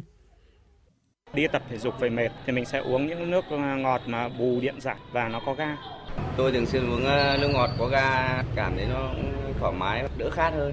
Mùa hè thì là bán nước ngọt rất là chảy, chủ yếu là học sinh vì lớp trẻ tuổi thôi ạ. Mấy đứa trẻ nhà tôi nó cũng rất thích uống cái nước ngọt đấy, nhưng mà tôi không hiểu có hại gì cho sức khỏe không. Nước ngọt có ga không tốt cho sức khỏe, ai cũng đã từng nghe và biết về điều này. Tuy nhiên có hại như thế nào thì trước mắt chưa thấy và chưa cảm nhận được. Do vậy, đây vẫn là thức uống yêu thích của nhiều người. Theo nghiên cứu được trình bày tại cuộc họp thường niên của Hiệp hội Dinh dưỡng Hoa Kỳ hai không hai hai, uống ít nhất một loại đồ uống có đường mỗi ngày có thể làm tăng nguy cơ ung thư gan cao hơn đáng kể. Trường Y tế Công cộng Harvard tê hát Chan đã xem xét dữ liệu hơn chín mươi nghìn phụ nữ sau mãn kinh từ năm mươi tới bảy mươi chín tuổi trong gần mười chín năm theo dõi, phát hiện ra rằng những phụ nữ uống ít nhất một ly nước ngọt mỗi ngày có nguy cơ mắc bệnh ung thư gan cao hơn bảy mươi ba phần trăm so với những phụ nữ uống ít nhất ba ly đồ ngọt mỗi tháng. Những phụ nữ uống một hoặc nhiều đồ uống ngọt hàng ngày có nguy cơ mắc bệnh cao hơn bảy mươi tám phần trăm. Tại Việt Nam, theo số liệu thống kê của Bộ Công Thương, trung bình mỗi năm người Việt Nam tiêu thụ khoảng năm tỷ lít nước ngọt, gấp bảy lần trong vòng mười lăm năm qua. Trong đó tiêu thụ nhiều nhất là trà uống sẵn, nước có ga, nước tăng lực và nước ép trái cây. Mức tiêu thụ đường trên đầu người của Việt Nam là bốn mươi sáu phẩy năm gam một ngày, gần bằng mức giới hạn tối đa năm mươi gam một ngày và gấp đôi so với mức khuyến cáo của vê kép hát o là dưới hai mươi lăm gam một ngày. Nước ngọt có ga là thức uống phổ biến trong đời sống của người dân Việt Nam. Mặc dù nhiều nghiên cứu đã chỉ ra rằng không tốt cho sức khỏe, nhưng người dân vẫn khó bỏ thói quen dùng nước ngọt hàng ngày, đặc biệt là trong các dịp tiệc tùng. Vậy đồ uống có đường sẽ tác động đến sức khỏe của người sử dụng như thế nào? Còn có những nguy cơ gì tới sức khỏe nếu tiêu thụ đồ uống này mỗi ngày? Thạc sĩ Phạm Hoàng Giang, Giám đốc Trung tâm Truyền thông và Giáo dục Sức khỏe Cộng đồng, Tổng hội Y học Việt Nam cho biết. Số liệu của Bộ Công Thương và tổ chức um, Euromonitor International thì cho thấy là hiện mỗi năm người Việt tiêu thụ gần khoảng năm tỷ lít nước ngọt, gấp bảy lần trong mười lăm năm qua. Ở trong đó thì tiêu thụ mạnh nhất là trà uống sẵn và nước có ga, đồ uống thể thao, nước tăng lực và cuối cùng là nước ép trái cây. À, hiện nay thì trung bình một người Việt Nam tiêu thụ khoảng bốn mươi sáu phẩy năm gam đường tự do mỗi ngày, gần bằng với cái mức giới hạn tối đa là năm mươi gam trên một ngày và cao hơn gấp đôi so với cái mức tiêu thụ là dưới hai mươi lăm gam một ngày, à, theo khuyến cáo của Tổ chức Y tế Thế giới. Nước ngọt, kể cả các loại nước ngọt không đường, đều gây hại cho gan nếu lạm dụng. Ngoài các tác động tiêu cực đến gan, uống quá nhiều nước ngọt còn gây ảnh hưởng xấu đến các bộ phận khác của cơ thể như tăng nguy cơ mắc bệnh tim mạch, sâu răng và béo phì. Theo chuyên gia dinh dưỡng tại Mỹ, gan hỗ trợ chuyển hóa carbon hydrate, protein và chất béo mà cơ thể tiêu thụ, sau đó lưu trữ dưới dạng glycogen, vitamin và khoáng chất để sử dụng. Gan có vai trò giúp loại bỏ độc tố khỏi nguồn cung cấp máu, hạn chế độc tố gây hại cho cơ thể. Gan cũng là cơ quan chính mà cơ thể sử dụng để xử lý đường fructose. Trong khi đó, nước ngọt chứa khá nhiều các chất tạo ngọt siro dầu fructose. Vì vậy, sử dụng nhiều nước ngọt sẽ gây ra các tác động lên gan. Các nghiên cứu đã phát hiện ra lượng đường nếu dung nạp quá nhiều vào cơ thể sẽ lấn át gan, hình thành chất béo tích tụ trong gan, dẫn đến gan nhiễm mỡ. Gan nhiễm mỡ khiến người bệnh luôn có cảm giác mệt mỏi, đau đớn, lâu dần có thể gây ra sẹo gan, xơ gan và suy gan. Thạc sĩ Phạm Hoàng Giang, Giám đốc Trung tâm Truyền thông và Giáo dục Sức khỏe Cộng đồng, Tổng hội Y học Việt Nam cho biết. À, các nhà nghiên cứu thì đã đưa ra một cái giả thuyết rằng là đồ uống có ngọt thì sẽ làm tăng cái nguy cơ ung thư gan do cái tác dụng phụ của đường. À, ăn quá nhiều đường thì có thể khiến cho mọi người mà ít nhạy cảm hơn với insulin. À, đây là một cái hormone mà giúp quản lý cái lượng đường trong máu. Ăn nhiều đường cũng có thể là làm tăng cân này, làm tăng cái nguy cơ phát triển chất béo xung quanh gan. Theo các các nhà nghiên cứu thì yếu tố này có thể gây nên cái bất lợi cho sức khỏe của gan và liên quan chặt chẽ đến cái nguy cơ ung thư. À, tuy nhiên là cũng cần có thêm nhiều nghiên cứu trong cái thời gian tới để có thể hiểu rõ hơn và đưa ra những cái kết luận chính thức về cái mối liên hệ giữa đồ uống ngọt và ung thư gan. Hiệp hội Tim mạch Hoa Kỳ đã có khuyến cáo đối với phụ nữ một ngày không nên tiêu thụ quá sáu thìa cà phê đường, còn nam giới thì không nên tiêu thụ quá tám thìa cà phê đường. Tuy nhiên, một lon nước ngọt thì cũng đã có thể cung cấp tới bảy đến mười thìa cà phê đường, nên đã có rất nhiều ý kiến của những nhà khoa học về ảnh hưởng của đồ uống có đường đối với sức khỏe. Thứ nhất là nó sẽ gây ra tăng cân. Việc uống thêm một lon nước ngọt mỗi ngày có thể làm cơ thể tăng thêm gần bảy cân chỉ sau một năm. Thứ hai, với bệnh tiểu đường thì những người tiêu thụ đồ uống có đường thường xuyên từ một đến hai lon nước ngọt một ngày thì sẽ có nguy cơ mắc bệnh tiểu đường loại hai cao hơn so với những người mà hiếm khi tiêu thụ.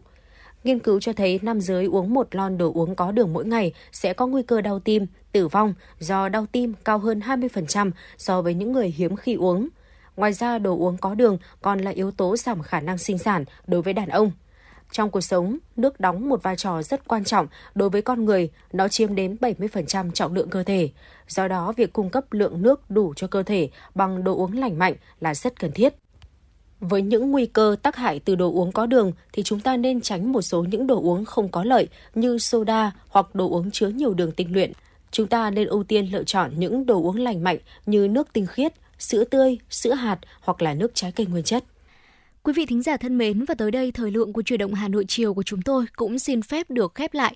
Và trước khi nói lời chào tạm biệt với quý vị, chúng tôi sẽ được gửi tặng quý vị thính giả một giai điệu âm nhạc, ca khúc Rực rỡ tháng năm được sáng tác bởi nhạc sĩ Đức Trí. Còn bây giờ, xin kính chào tạm biệt và hẹn gặp lại quý vị trong những chương trình sau.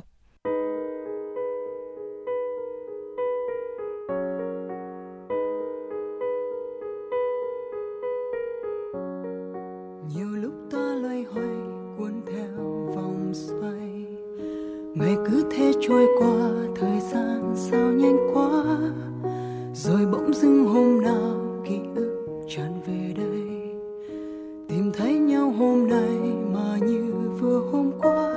Bài hát ngày thơ, bài hát mộng mơ, còn mãi theo ta hoài, theo suốt quãng đời.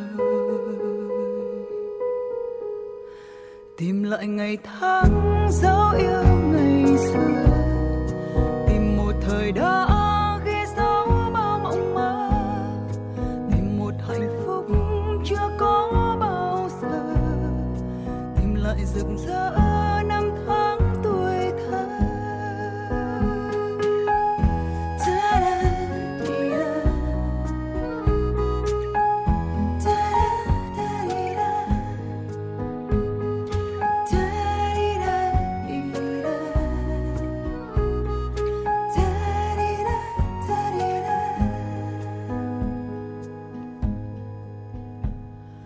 Tìm thấy nhau hôm nay tựa như giấc chiêm bao, nhìn thấy nhau hôm nay lại nhớ thời xưa ấy, ngày ấy bao vui buồn năm tháng mộng mơ, là những trang thơ em ngàn năm ta vẫn nhớ. Bài hát ngày thơ, bài hát mộng mơ, còn mãi theo ta hoài, theo suốt quãng đời. Tìm lại ngày tháng dấu yêu ngày xưa, tìm một thời đã ghi dấu bao mộng mơ, tìm một hạnh phúc chưa có bao giờ, tìm lại rực rỡ năm tháng tuổi thơ.